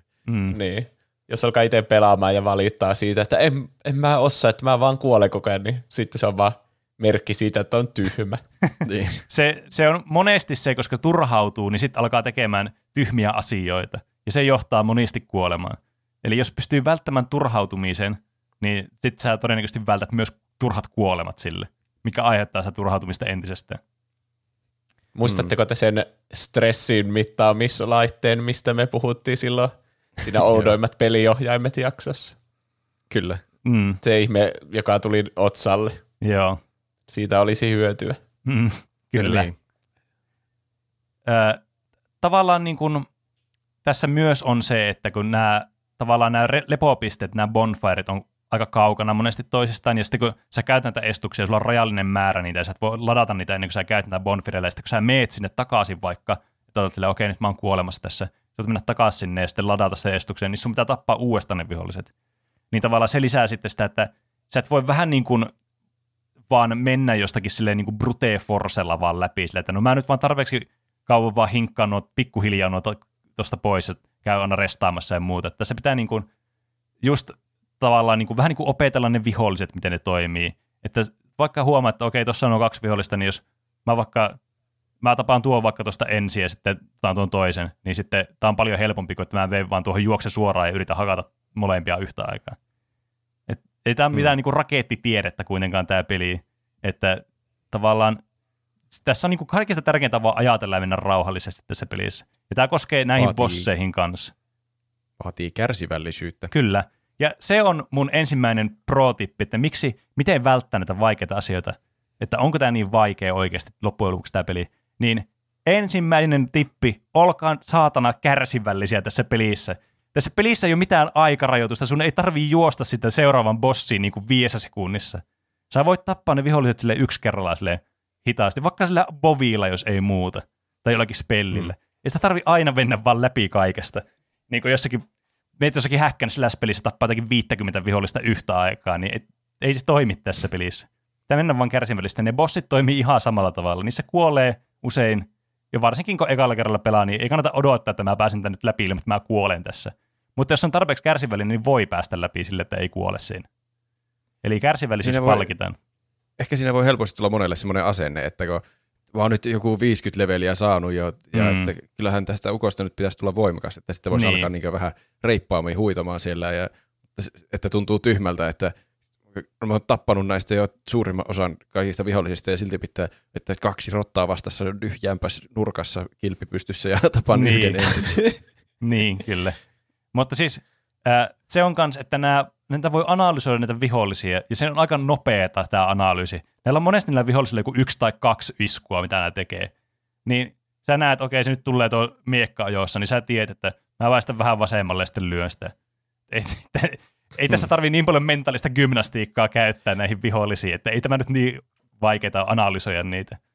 Että kun jaksaa mm. vaan hetken katsoa, niin kun se tiedätkö, puoli sekuntia pidempään katsoa, mitä ne tekee, niin viholliset, eikä ajattele niitä vaan semmoisena, että no mä voin painaa tää R1, nämä vaan kuolee nämä viholliset.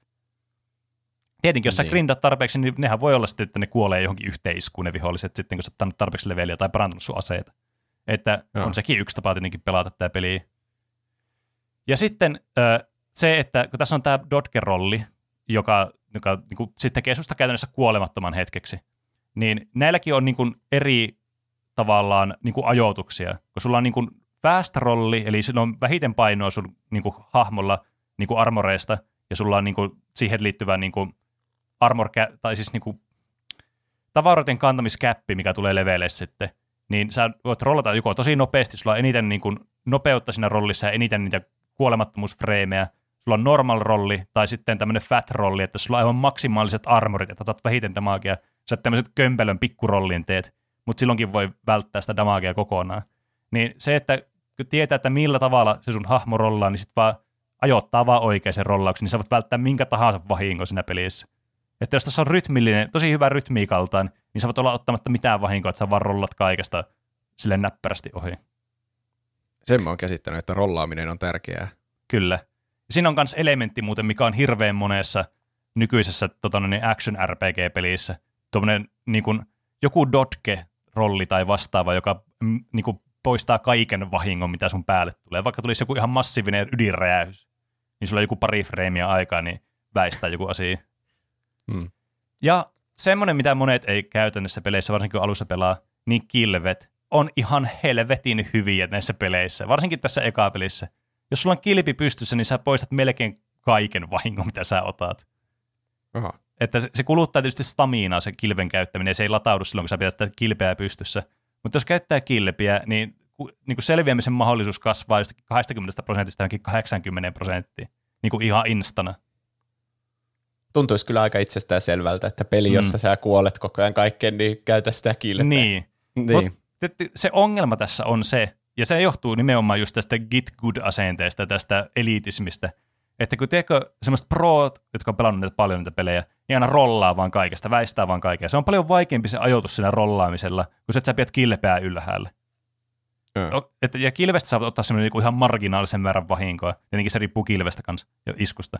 Mutta tavallaan sit sitä jotenkin ajattelee ja joutuu semmoiseen mentaaliseen tilaan, että mun on pakko vaan väistää kaikki. Että en mä voi torjua tällä kilvellä jotenkin, se ei just ajatelleeksi siinä pelissä. Ja mä tiedän, mä oon itse syyllistynyt tähän. Että mä vaan väistä, yritän väistää kaikesta. Mä turhaudun, kun mä en osaa sitä ajoitusta oikein. Kun mä olisin selvinnyt paljon helpommalla, että mä en vie vasta kilpeä ylhäällä. Voiko kilvellä blokata jonkun bossin, jonkun jätti, nuija, huitasun? Öö, vähän riippuu. Siis kyllä sä voit vähentää sitä vahinkoa, mikä tulee jättinut ja hui, huitasusta. okay. Mutta sun, jos silloin kun stamina menee nollaan ja sä otat, sä kilvellä, niin sä niinku staggeraat siitä. Että sä et voi tehdä mitään hetkeä. Aa. Aa. Niin on siinä tietysti aina semmoinen riski olemassa, että kyllä se rolli on tietenkin, jos sä osaat sen, niin se on aina parempi vaihtoehto. Ja yksi kans, mm. mitä näillä kilvillä voi monesti tehdä, kun näillä aseilla ja näillä kilvillä on monia semmoisia omia tavallaan niin kuin ekstra asioita, mitä näillä voi tehdä niin kuin peruslyömisen ja perustorjumisen lisäksi. Niin esimerkiksi vaikka jos opettelet parryttämään jollakin kilvellä, että joku lyö sua, niin sä ajoitat sen tosi hyvin, ja sun niin kuin L2, niin sit sä voit parryttää sen ja vastustaa staggeroi, ja sit sä voit tehdä semmoisen critical hitis ja kuolee yli yhdestä se vihollinen, vaikka normaalisti menisi joku neljä, viisi hittiä siihen.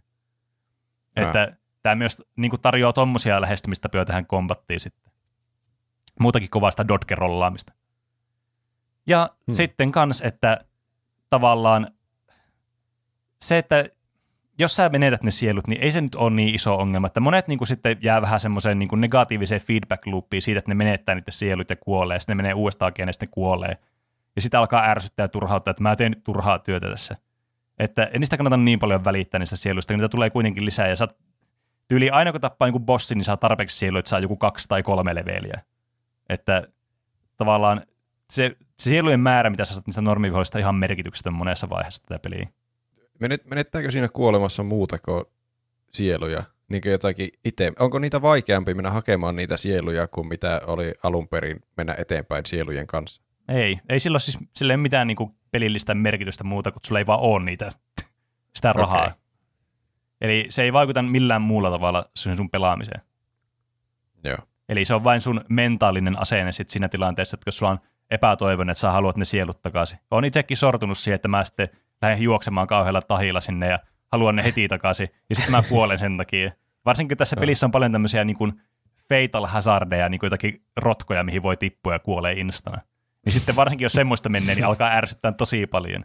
Että kannattaa ottaa ihan vaan lunkisti vaan. Mm.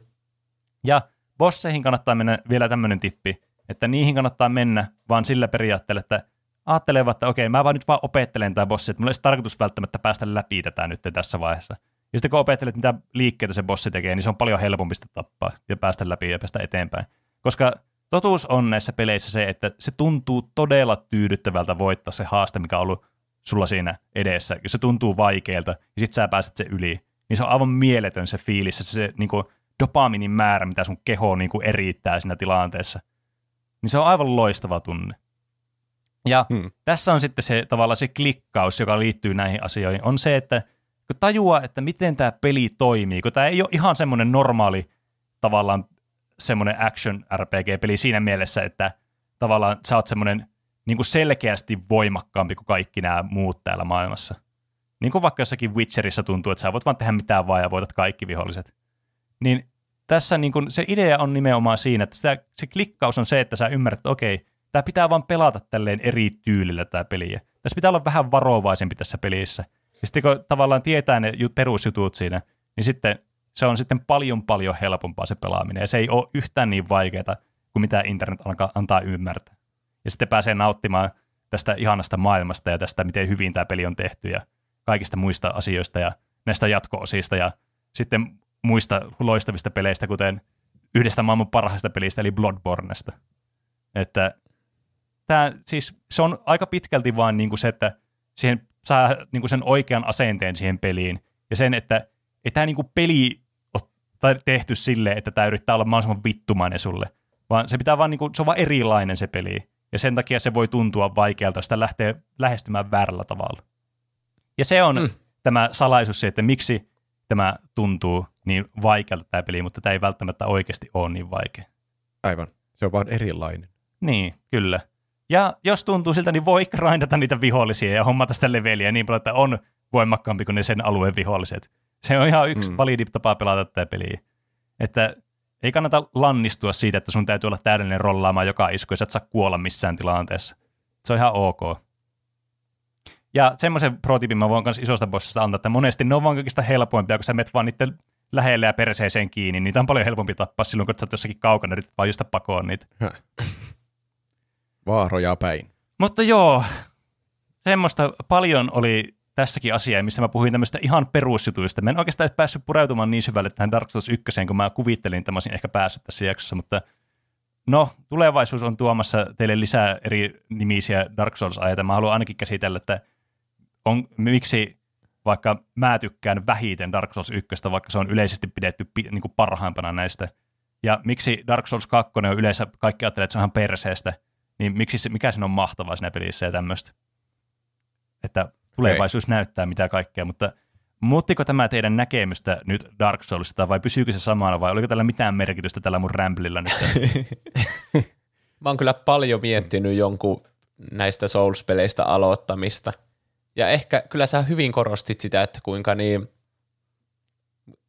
että niin, kuinka sillä virheillä ei ole oikeasti niin paljon, että ei kannata niistä lannistua. Niin. Vaan se, että ei, mm. si, niitä, niin siis, ei siitä haittaa, jos valitsee väärän klassin tai menettää sielut kaikki ja tälle, Mm. että se on osa sitä peliä, että sen kun vaan yrität uudestaan niin, niin, kyllä. ja opettelet ne vihollisten liikkeet, niin Mm. Niin. kyllä sillä pärjää. Mm.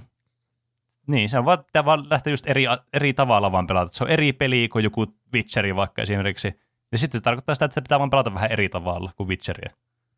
Mutta samaan aiheen aikana tuli myös kaiken maailman noita invadereita sun muita, jotka taas, ja rotko, joka tappaa sut instana niin, yhtäkkiä. niin. Niin. Niin. No joo, mutta nekin on vältettävissä olevia asioita. Että mä tiedän, että nuo niin kuin multiplayer-elementit ei ole kaikille näissä peleissä.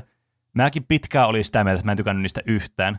Mutta siis se oikeasti niin kuin yhden playthroughin aikana, jos ei halua PvPtä tehdä, niin sä voit välttää, tai siis sinua, voit in, sua invadetaan ehkä joku yhden käden sormien verran sen koko peli aikana. Että se on aika minimaalinen osa sitä peliä. Että jos sen haluaa välttää, niin sen välttäminen on todella helppoa. Mua kiinnostaisi kyllä myös tietää, että mistä pelistä kannattaa aloittaa. Mm. Että onko se Dark Souls 1, joka on sun vähiten suosikki, vai onko se Demon's Souls, joka on vanhempi, mutta Mm. mm. tavallaan uudempi, vai sitten onko se Bloodborne, josta monet tykkää, mutta se on Mm. vissiin vaikeampi, tai Sekiro, Niin, tai pitääkö ottaa Elden Ringiä. niin, ehkä mä lähtisin siinä mielessä valitsemaan, että mistä haluaa aloittaa, mikä vaan kiinnostaa oikeasti itseä vaan eniten. Ö, paitsi Dark Souls 2. mä en aloittaisi, koska se on, se on niin erilainen peli ja mä haluan puhua siitä niin kuin erikseen. Höh. Mutta se on vaikka mikä kiinnostaa itseään eniten. Ja tosiaan, no okei, se kiroa mä en ehkä ihan välttämättä just laskisi tähän, mutta siinä on niin samoja periaatteita just, että tavallaan sekin peli klikkaa. Se klikkasi mullakin, siitäkin on saa kiinnostava aiheen puhuttavaksi. Ja tietenkin Bloodbornekin on pikkasen erilainen, mutta se on vähän nopea temposempi. Mutta perusperiaatteelta samanlainen, niin kuin vaikka tämä genre, joka on koinut tämä Soulsborne-pelit niin siitäkin tietää, että nämä on tarpeeksi samanlaisia, että nämä voi nakata tämmöisen yhden niin kuin sateenkaaren alle, nämä periaatteessa nämä kaksi peliä, nämä Soulsit ja Bloodborne. Mm. Mm. Että ne on ne sen verran samanlaisia kuitenkin staminapohjaisia niin kuin action RPG-pelejä. Tässä on tullut hyviä vertauskuvia tässä. Saman sateenkaarin alla. Mm. niin. Molemmat on hirveän synkkiä ja siellä on koko ajan sataa vettä ja Mm, paskasääni saman Mm. mm. sateenkaaren alle. kyllä. Mutta mä sanoisin, että jo- niin kuin jos vaikka Dark Souls haluaa pelata, niin kyllä tämä ykkönen on kuitenkin aika hyvä ensimmäinen peli, mitä pelata. Ja tämä on todella hyvin suunniteltu tämä peli. Selvä. Hmm. Kai, ehkä niitä joskus pitää Eikä testata. siinä ole, pakko Mm. mm. kai se on. Mm.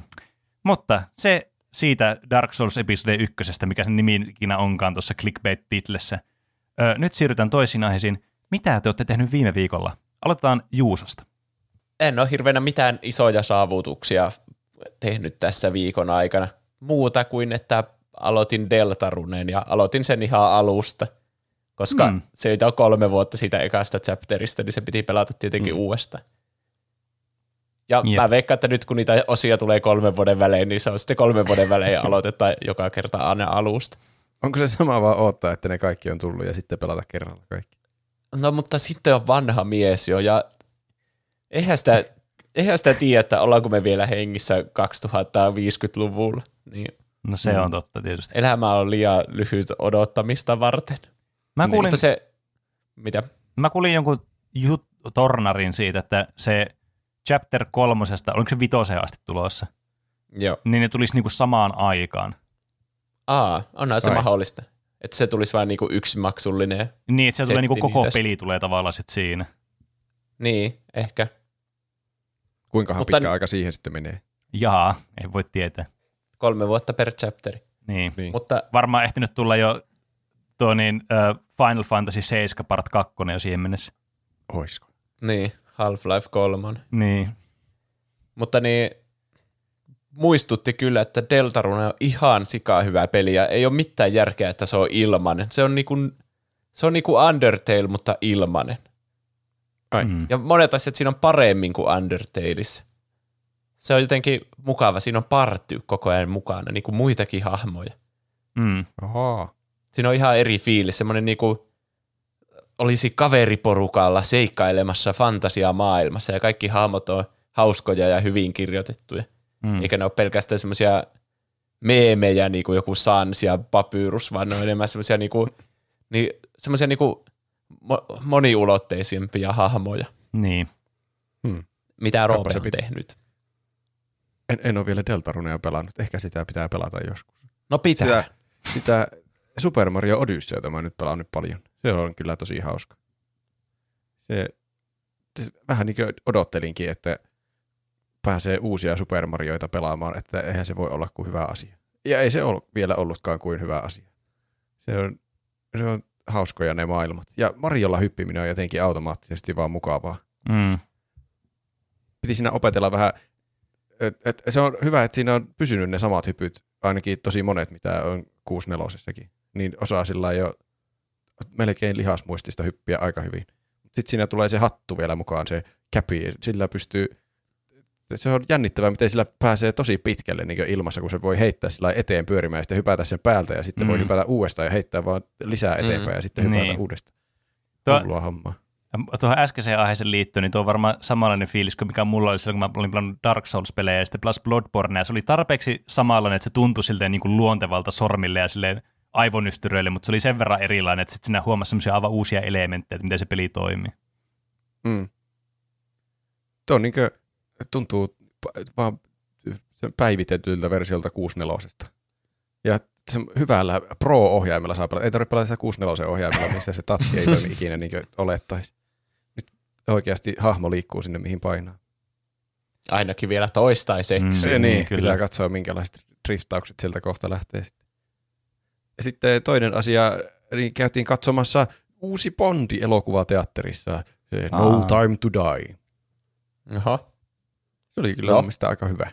Se oli semmoinen oikein sopiva päätös Daniel Craigin Bondille. Sehän nyt on siis sen viimeinen Bondi. Mm. Se oli kyllä, siitä, en tiedä, se oli aika pitkä ja välillä vähän sekava, mutta siis kyllä mä tykkäsin, kun ei mulla tullut tylsää ikinä siinä.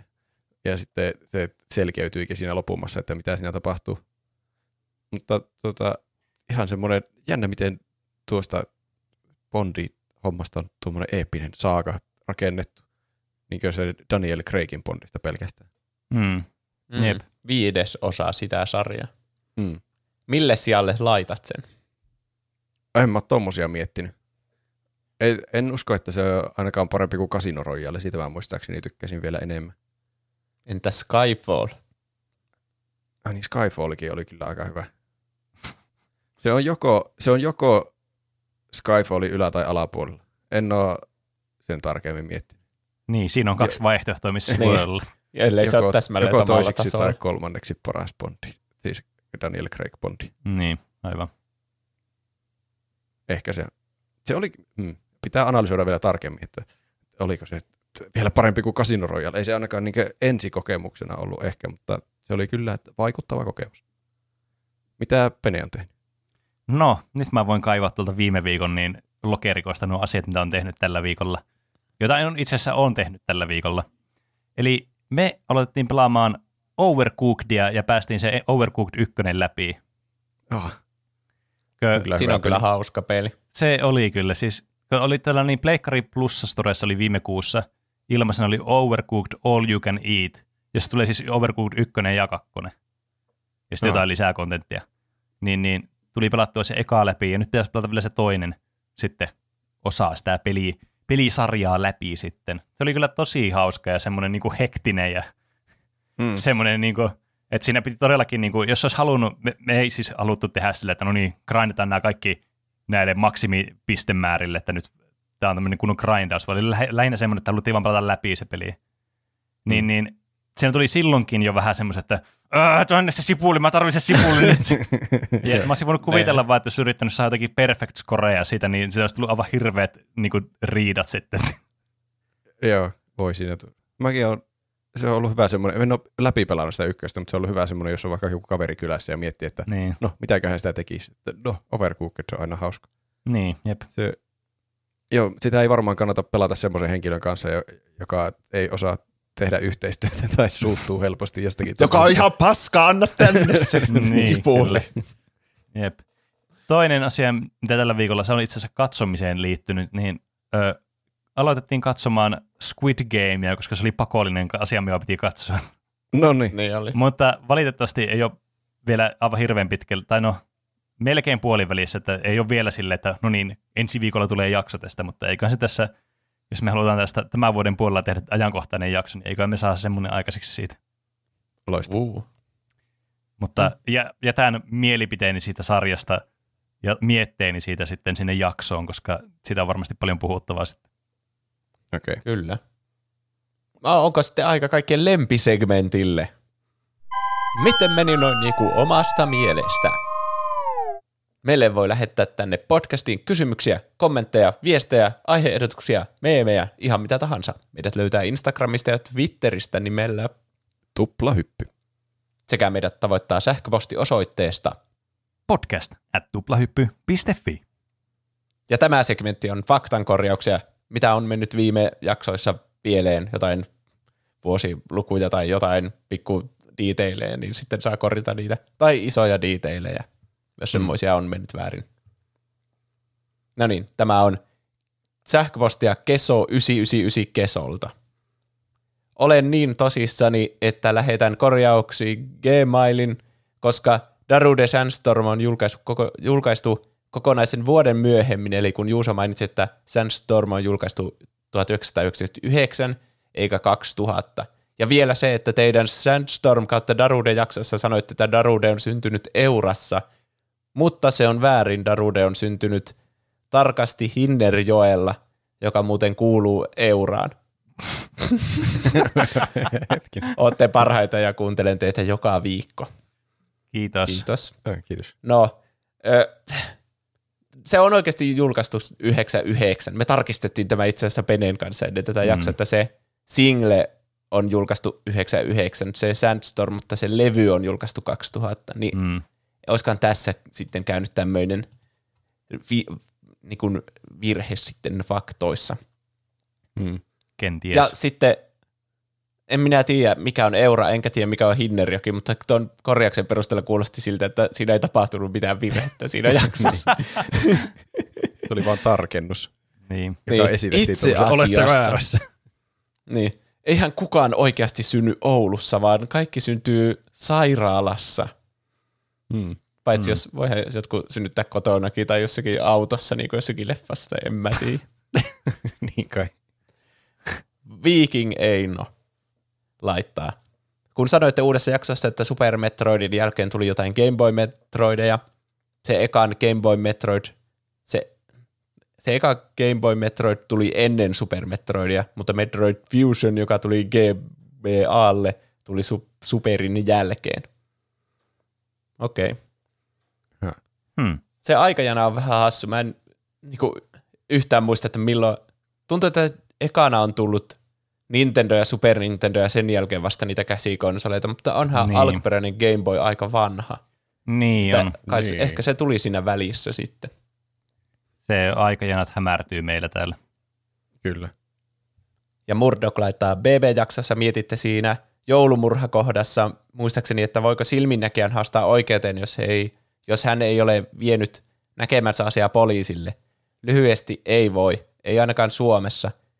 Pitkästi Jodelissa joku aika sitten joku panikoi, että hänen kerrostalon pihalla joku polttaa päivittäin pilveä. voiko poliisi syyttää OJta siitä, ettei ole kertonut poliisille, että pihalla poltetaan pilveä. Kiinnostuin asiasta juuri sen takia, kun rupesin miettimään, että voiko silminnäkijä haastaa oikeuteen. Googlailin ja tosiaan silminnäkijää ei voida haastaa oikeuteen. Luulisi asian olevan sama, jos näkee murhan. Onhan se aika erikoista, ettei silminnäkijä kerro asiasta, mutta häntä ei voi syyttää siitä. Toinen asia on, jos ei pyri estämään rikosta. Jos jostain syystä saa kuulla, että murhan tapahtumassa tapahtuu ja poliisi saa tietää, että silminnäkijä tiesi murhan tapahtuvan, niin sit se on joku rikoksen ava, avustuskeissi tai jotain. Hmm. Ha, Sepä oli kiinnostava. valaisevaa. Oli. Joo. Mutta niin, siinä jaksossa me kyllä mietittiin, kun ne on sisaruksia se murhaaja ja se, joka tiesi siitä murhasta, että onko se taas uusi niin kuin tämmöinen juonne tässä samassa asiassa, että jos on niin kuin pe- samaa perhettä, niin että onko, tiedättekö, Niin, sitä, kyllä. Niin. sitäkin mä mietin siinä itse ainakin, että onko Mm. niinku omaa niinku perheenjäsentä niinku pakko bustata poliisille Niin. vaikka. Voisi kuvitella, että siinä on joku, joku että ei tarvitse todistaa omaa perhettään vastaan tai tarvitse niin kuin ilmiantaa omaa perhettään. Niin. Niin. Että se jotenkin olisi niin kuin turvattu, että ei tule semmoista tilannetta, että no niin nyt sut haastetaan oikeuden tästä. Mutta eihän noista jotakin, jotakin omaa puolisoa vastaan ei tarvitse ainakaan todistaa. Ehkä. Eikä itseään vastaan ei tarvitse myöskään todistaa. Niin. Ei tietenkään, sehän olisi ihan tyhmää. niin. niin. Pitää mennä sinne todistajan penkille sitten ja kertoa, että kyllä se minä olin. En voi Niin ensin muuta on väittää. väittänyt kiven kovaa siellä niin. Niin. Mitä syytetty vastaan? No en tietenkään ollut minä. Niin. Mutta ihan, ihan kiinnostavaa tuo juttu.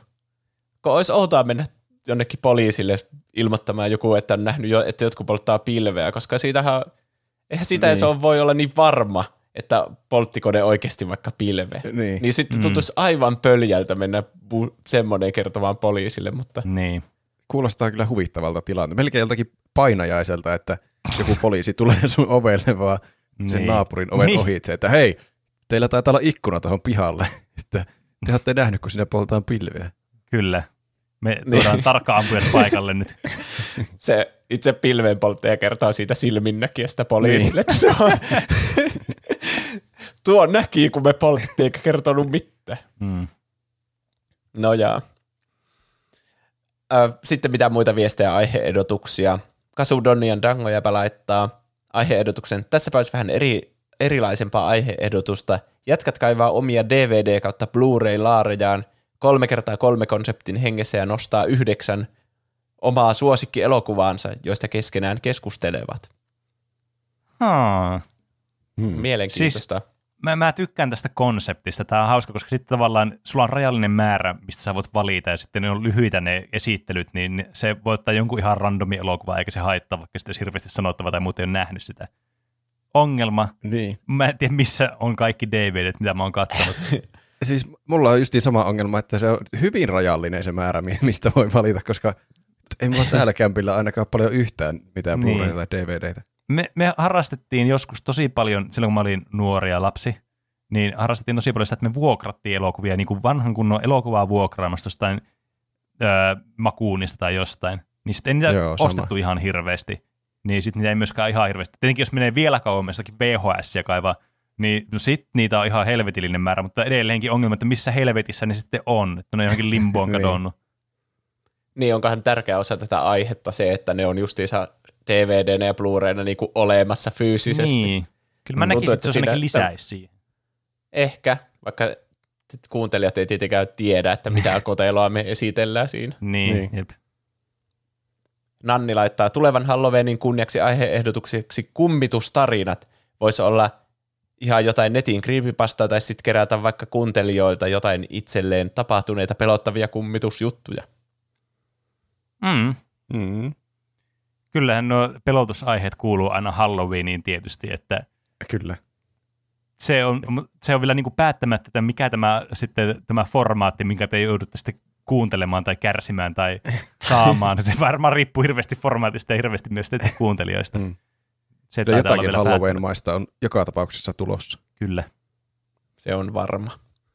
Oivanoita laittaa, on sanonut tämän jo liian monta kertaa, mutta missä viipyy kaikkien aikojen parhaan pelitrilogian Bioshockin aihe?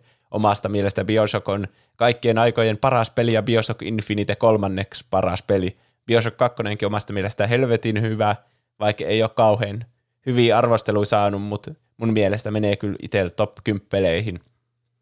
Ja toiseksi Border, Borderlands, missä viipyy nämä kaksi aihetta. Mutta Borderlandsista kyllä oli aihe. jo. Niin mäkin olen miettinyt, että eikö siitä ole aihe. Hmm. Sitä alkoi pitkä Mutta Bioshock, aika. Bioshock on nyt semmoinen, minkä kaikki meistä on pelannut, niin se on vain ajan kysymys. Kyllä, tämä Kyllä. on klassikolainen, mitä me aina kerrotaan teille kuuntelijoille, mutta se aika on hyvin pitkä ja Mm. se ei etene nopeasti. Mutta niin kuin tässä jaksossa todettiin myös, niin se että joskus voi tulla jopa se aika Mm. mm. sitten lopulta. Kyllä, Niin, kun sitä vähiten odottaa. näin on. Mua jäi myös kiinnostamaan, että mikä se on se keskimmäinen peli, kun tässä sanottiin, että on paras peli ja sitten top kolme paras peli, mutta ei selvinnyt, että mikä on niiden välissä. Ja ei se ainakaan tuo kakkonen ollut, kun se oli top 10. Se oli vaan top 10. Jännittävää. Niin. Niin. Murdoch laittaa, Pene vaikutti olevan niin innoissaan Pocahontasista, että päätän ehdottaa Pocahontas 2 matka uuteen maailmaan. Ah. Ihanaa, kun ajatellaan tälleen meitä juontajiakin, että mistä me nautitaan kaikista eniten. Niin. Ei aihe toivetta, mutta teema toiveita. Sanoisin englanniksi varmaan framing device. Tavallinen tuplahyppyjakso, mutta se puhutaan kuten murha-podcast tai, tai ASMR tai Antti Holma podcast. Hörppikää välillä kuuluvasti kahvia ja keksikää viestin lähettäneille hassun hauskoja nimiä, miten meni noin niinku omasta mielestä osiossa. Sangen hauskoja ehdotuksia. Siinä on, en ole ikinä kuunnellut Antti Holma podcastia. Mä oon ehkä ohimennen kuullut, tai kuuluuko joku toinen kuuntelee sitä. On, jos tässä Antti Holman podcastissa puhutaan siitä, niin, niin mikä sen nimi nyt on? Puhutaanko sitä jostakin omasta sen nimikko-podcastista vai tästä äh, Radio Sodomasta? Koska sehän Sillä on oli semmoinen kans... podcast, kun, sillä on semmoinen podcast kuin Auta Antti. Eikö niin onkin. Siitä mä lähetetään niitä ihme ongelmia. Aa, niin aivan. Tässä varmaan puhuttiin siitä, eikä sitä Radio Sodomasta, joka on muuten itse asiassa todella hauska. Ehkä. Meillä on kyllä, ei meidän tarvitse keksiä hassun hauskoja nimiä kuuntelijoille, kun siellä löytyy jo vaikka mitä suurta Niin. pierua sun muuta. Aletaan keksimään, jos ei ole nimimerkkejä. Millä Niin. nimellä te kutsuisitte tätä ehdottajaa? Okay. Okei, no niin. Lueeko sä sen kommentin ensin? Ei, kun se oli se äsken. Aha, okei. Ää, Öö, nyt, Ää. Oli vaikea yhtäkkiä, kun ei sitä kommenttia tässä Ää. mielessä saman tien. se toivoo noita eri framing deviceja. Öö, se liittyy Äh, niin, varmasti tietysti. jotenkin siihen. Ultrapaskaleja, se on nyt se, mikä mä valitsin. No niin, kiitti aiheehdotuksista ultrapaskaleja. ei, mutta se oli oikeasti hyvä, hyviä aiheita. Kiitos viestistäsi. Rupesin Ja- miettimään jotain kauhean monimutkaisia, Muutkin mutta aiheet. mä en tajunnut, että tästä voi selvitä vain ultrapaskaleilla. Silleen ei, miksi miettiä monta sanaa, kun yksi hoitaa homma. niin kai. Niin. Ja sitten muitakin aiheehdotuksia tuli, jotka on lisätty kaikki tonne aiheehdotusarkiston hyllyille. Muistakaa laittaa aituneessa viien tähän arvostelu, se on aina tärkeää, kun Mm, kyllä. sijoitukset nousevat meillä sitten. Kuten Juuson Paprika Mix oli laittanut viiden tähden arvostelun. Hyvä podcast, erittäin mainio podcast, kiitos. Kiitos. Se oli lyhyt ja ytimekäs. Kiitos. Kyllä. Kiitos, Kyllä, Kyllä, kiitos. Juuson paprika, miksi? Kiitos, niin. Ja kiitos myös se ultra paska, mikä on. Ultra paskalle jät. Kyllä. Ja, ja kiitos kaikille muillekin kuuntelijoille. Ja kaikille viestiä lähettäneille ja viikon kysymyksen vastaajille ja kaikille, jotka Discordissa juttelee aktiivisesti ja kaikille, jotka seuraa Instagramissa Mm, mm, ja kyllä. Twitterissä. Kiitos. Kyllä. Linkkejä löytyy jakson kuvauksesta, mutta varmaan aika laittaa käppi tälle pitkälle ja kiinnostavalle jaksolle jälleen kerran. Mm. Että Näin on. ei muuta kuin palataanko aiheeseen ensi viikolla. Näin, Näin tehdään. tehdään. Nähdään ensi viikolla. Nähdään Näin ensi tehdään. viikolla. Hei hei! Hei hei.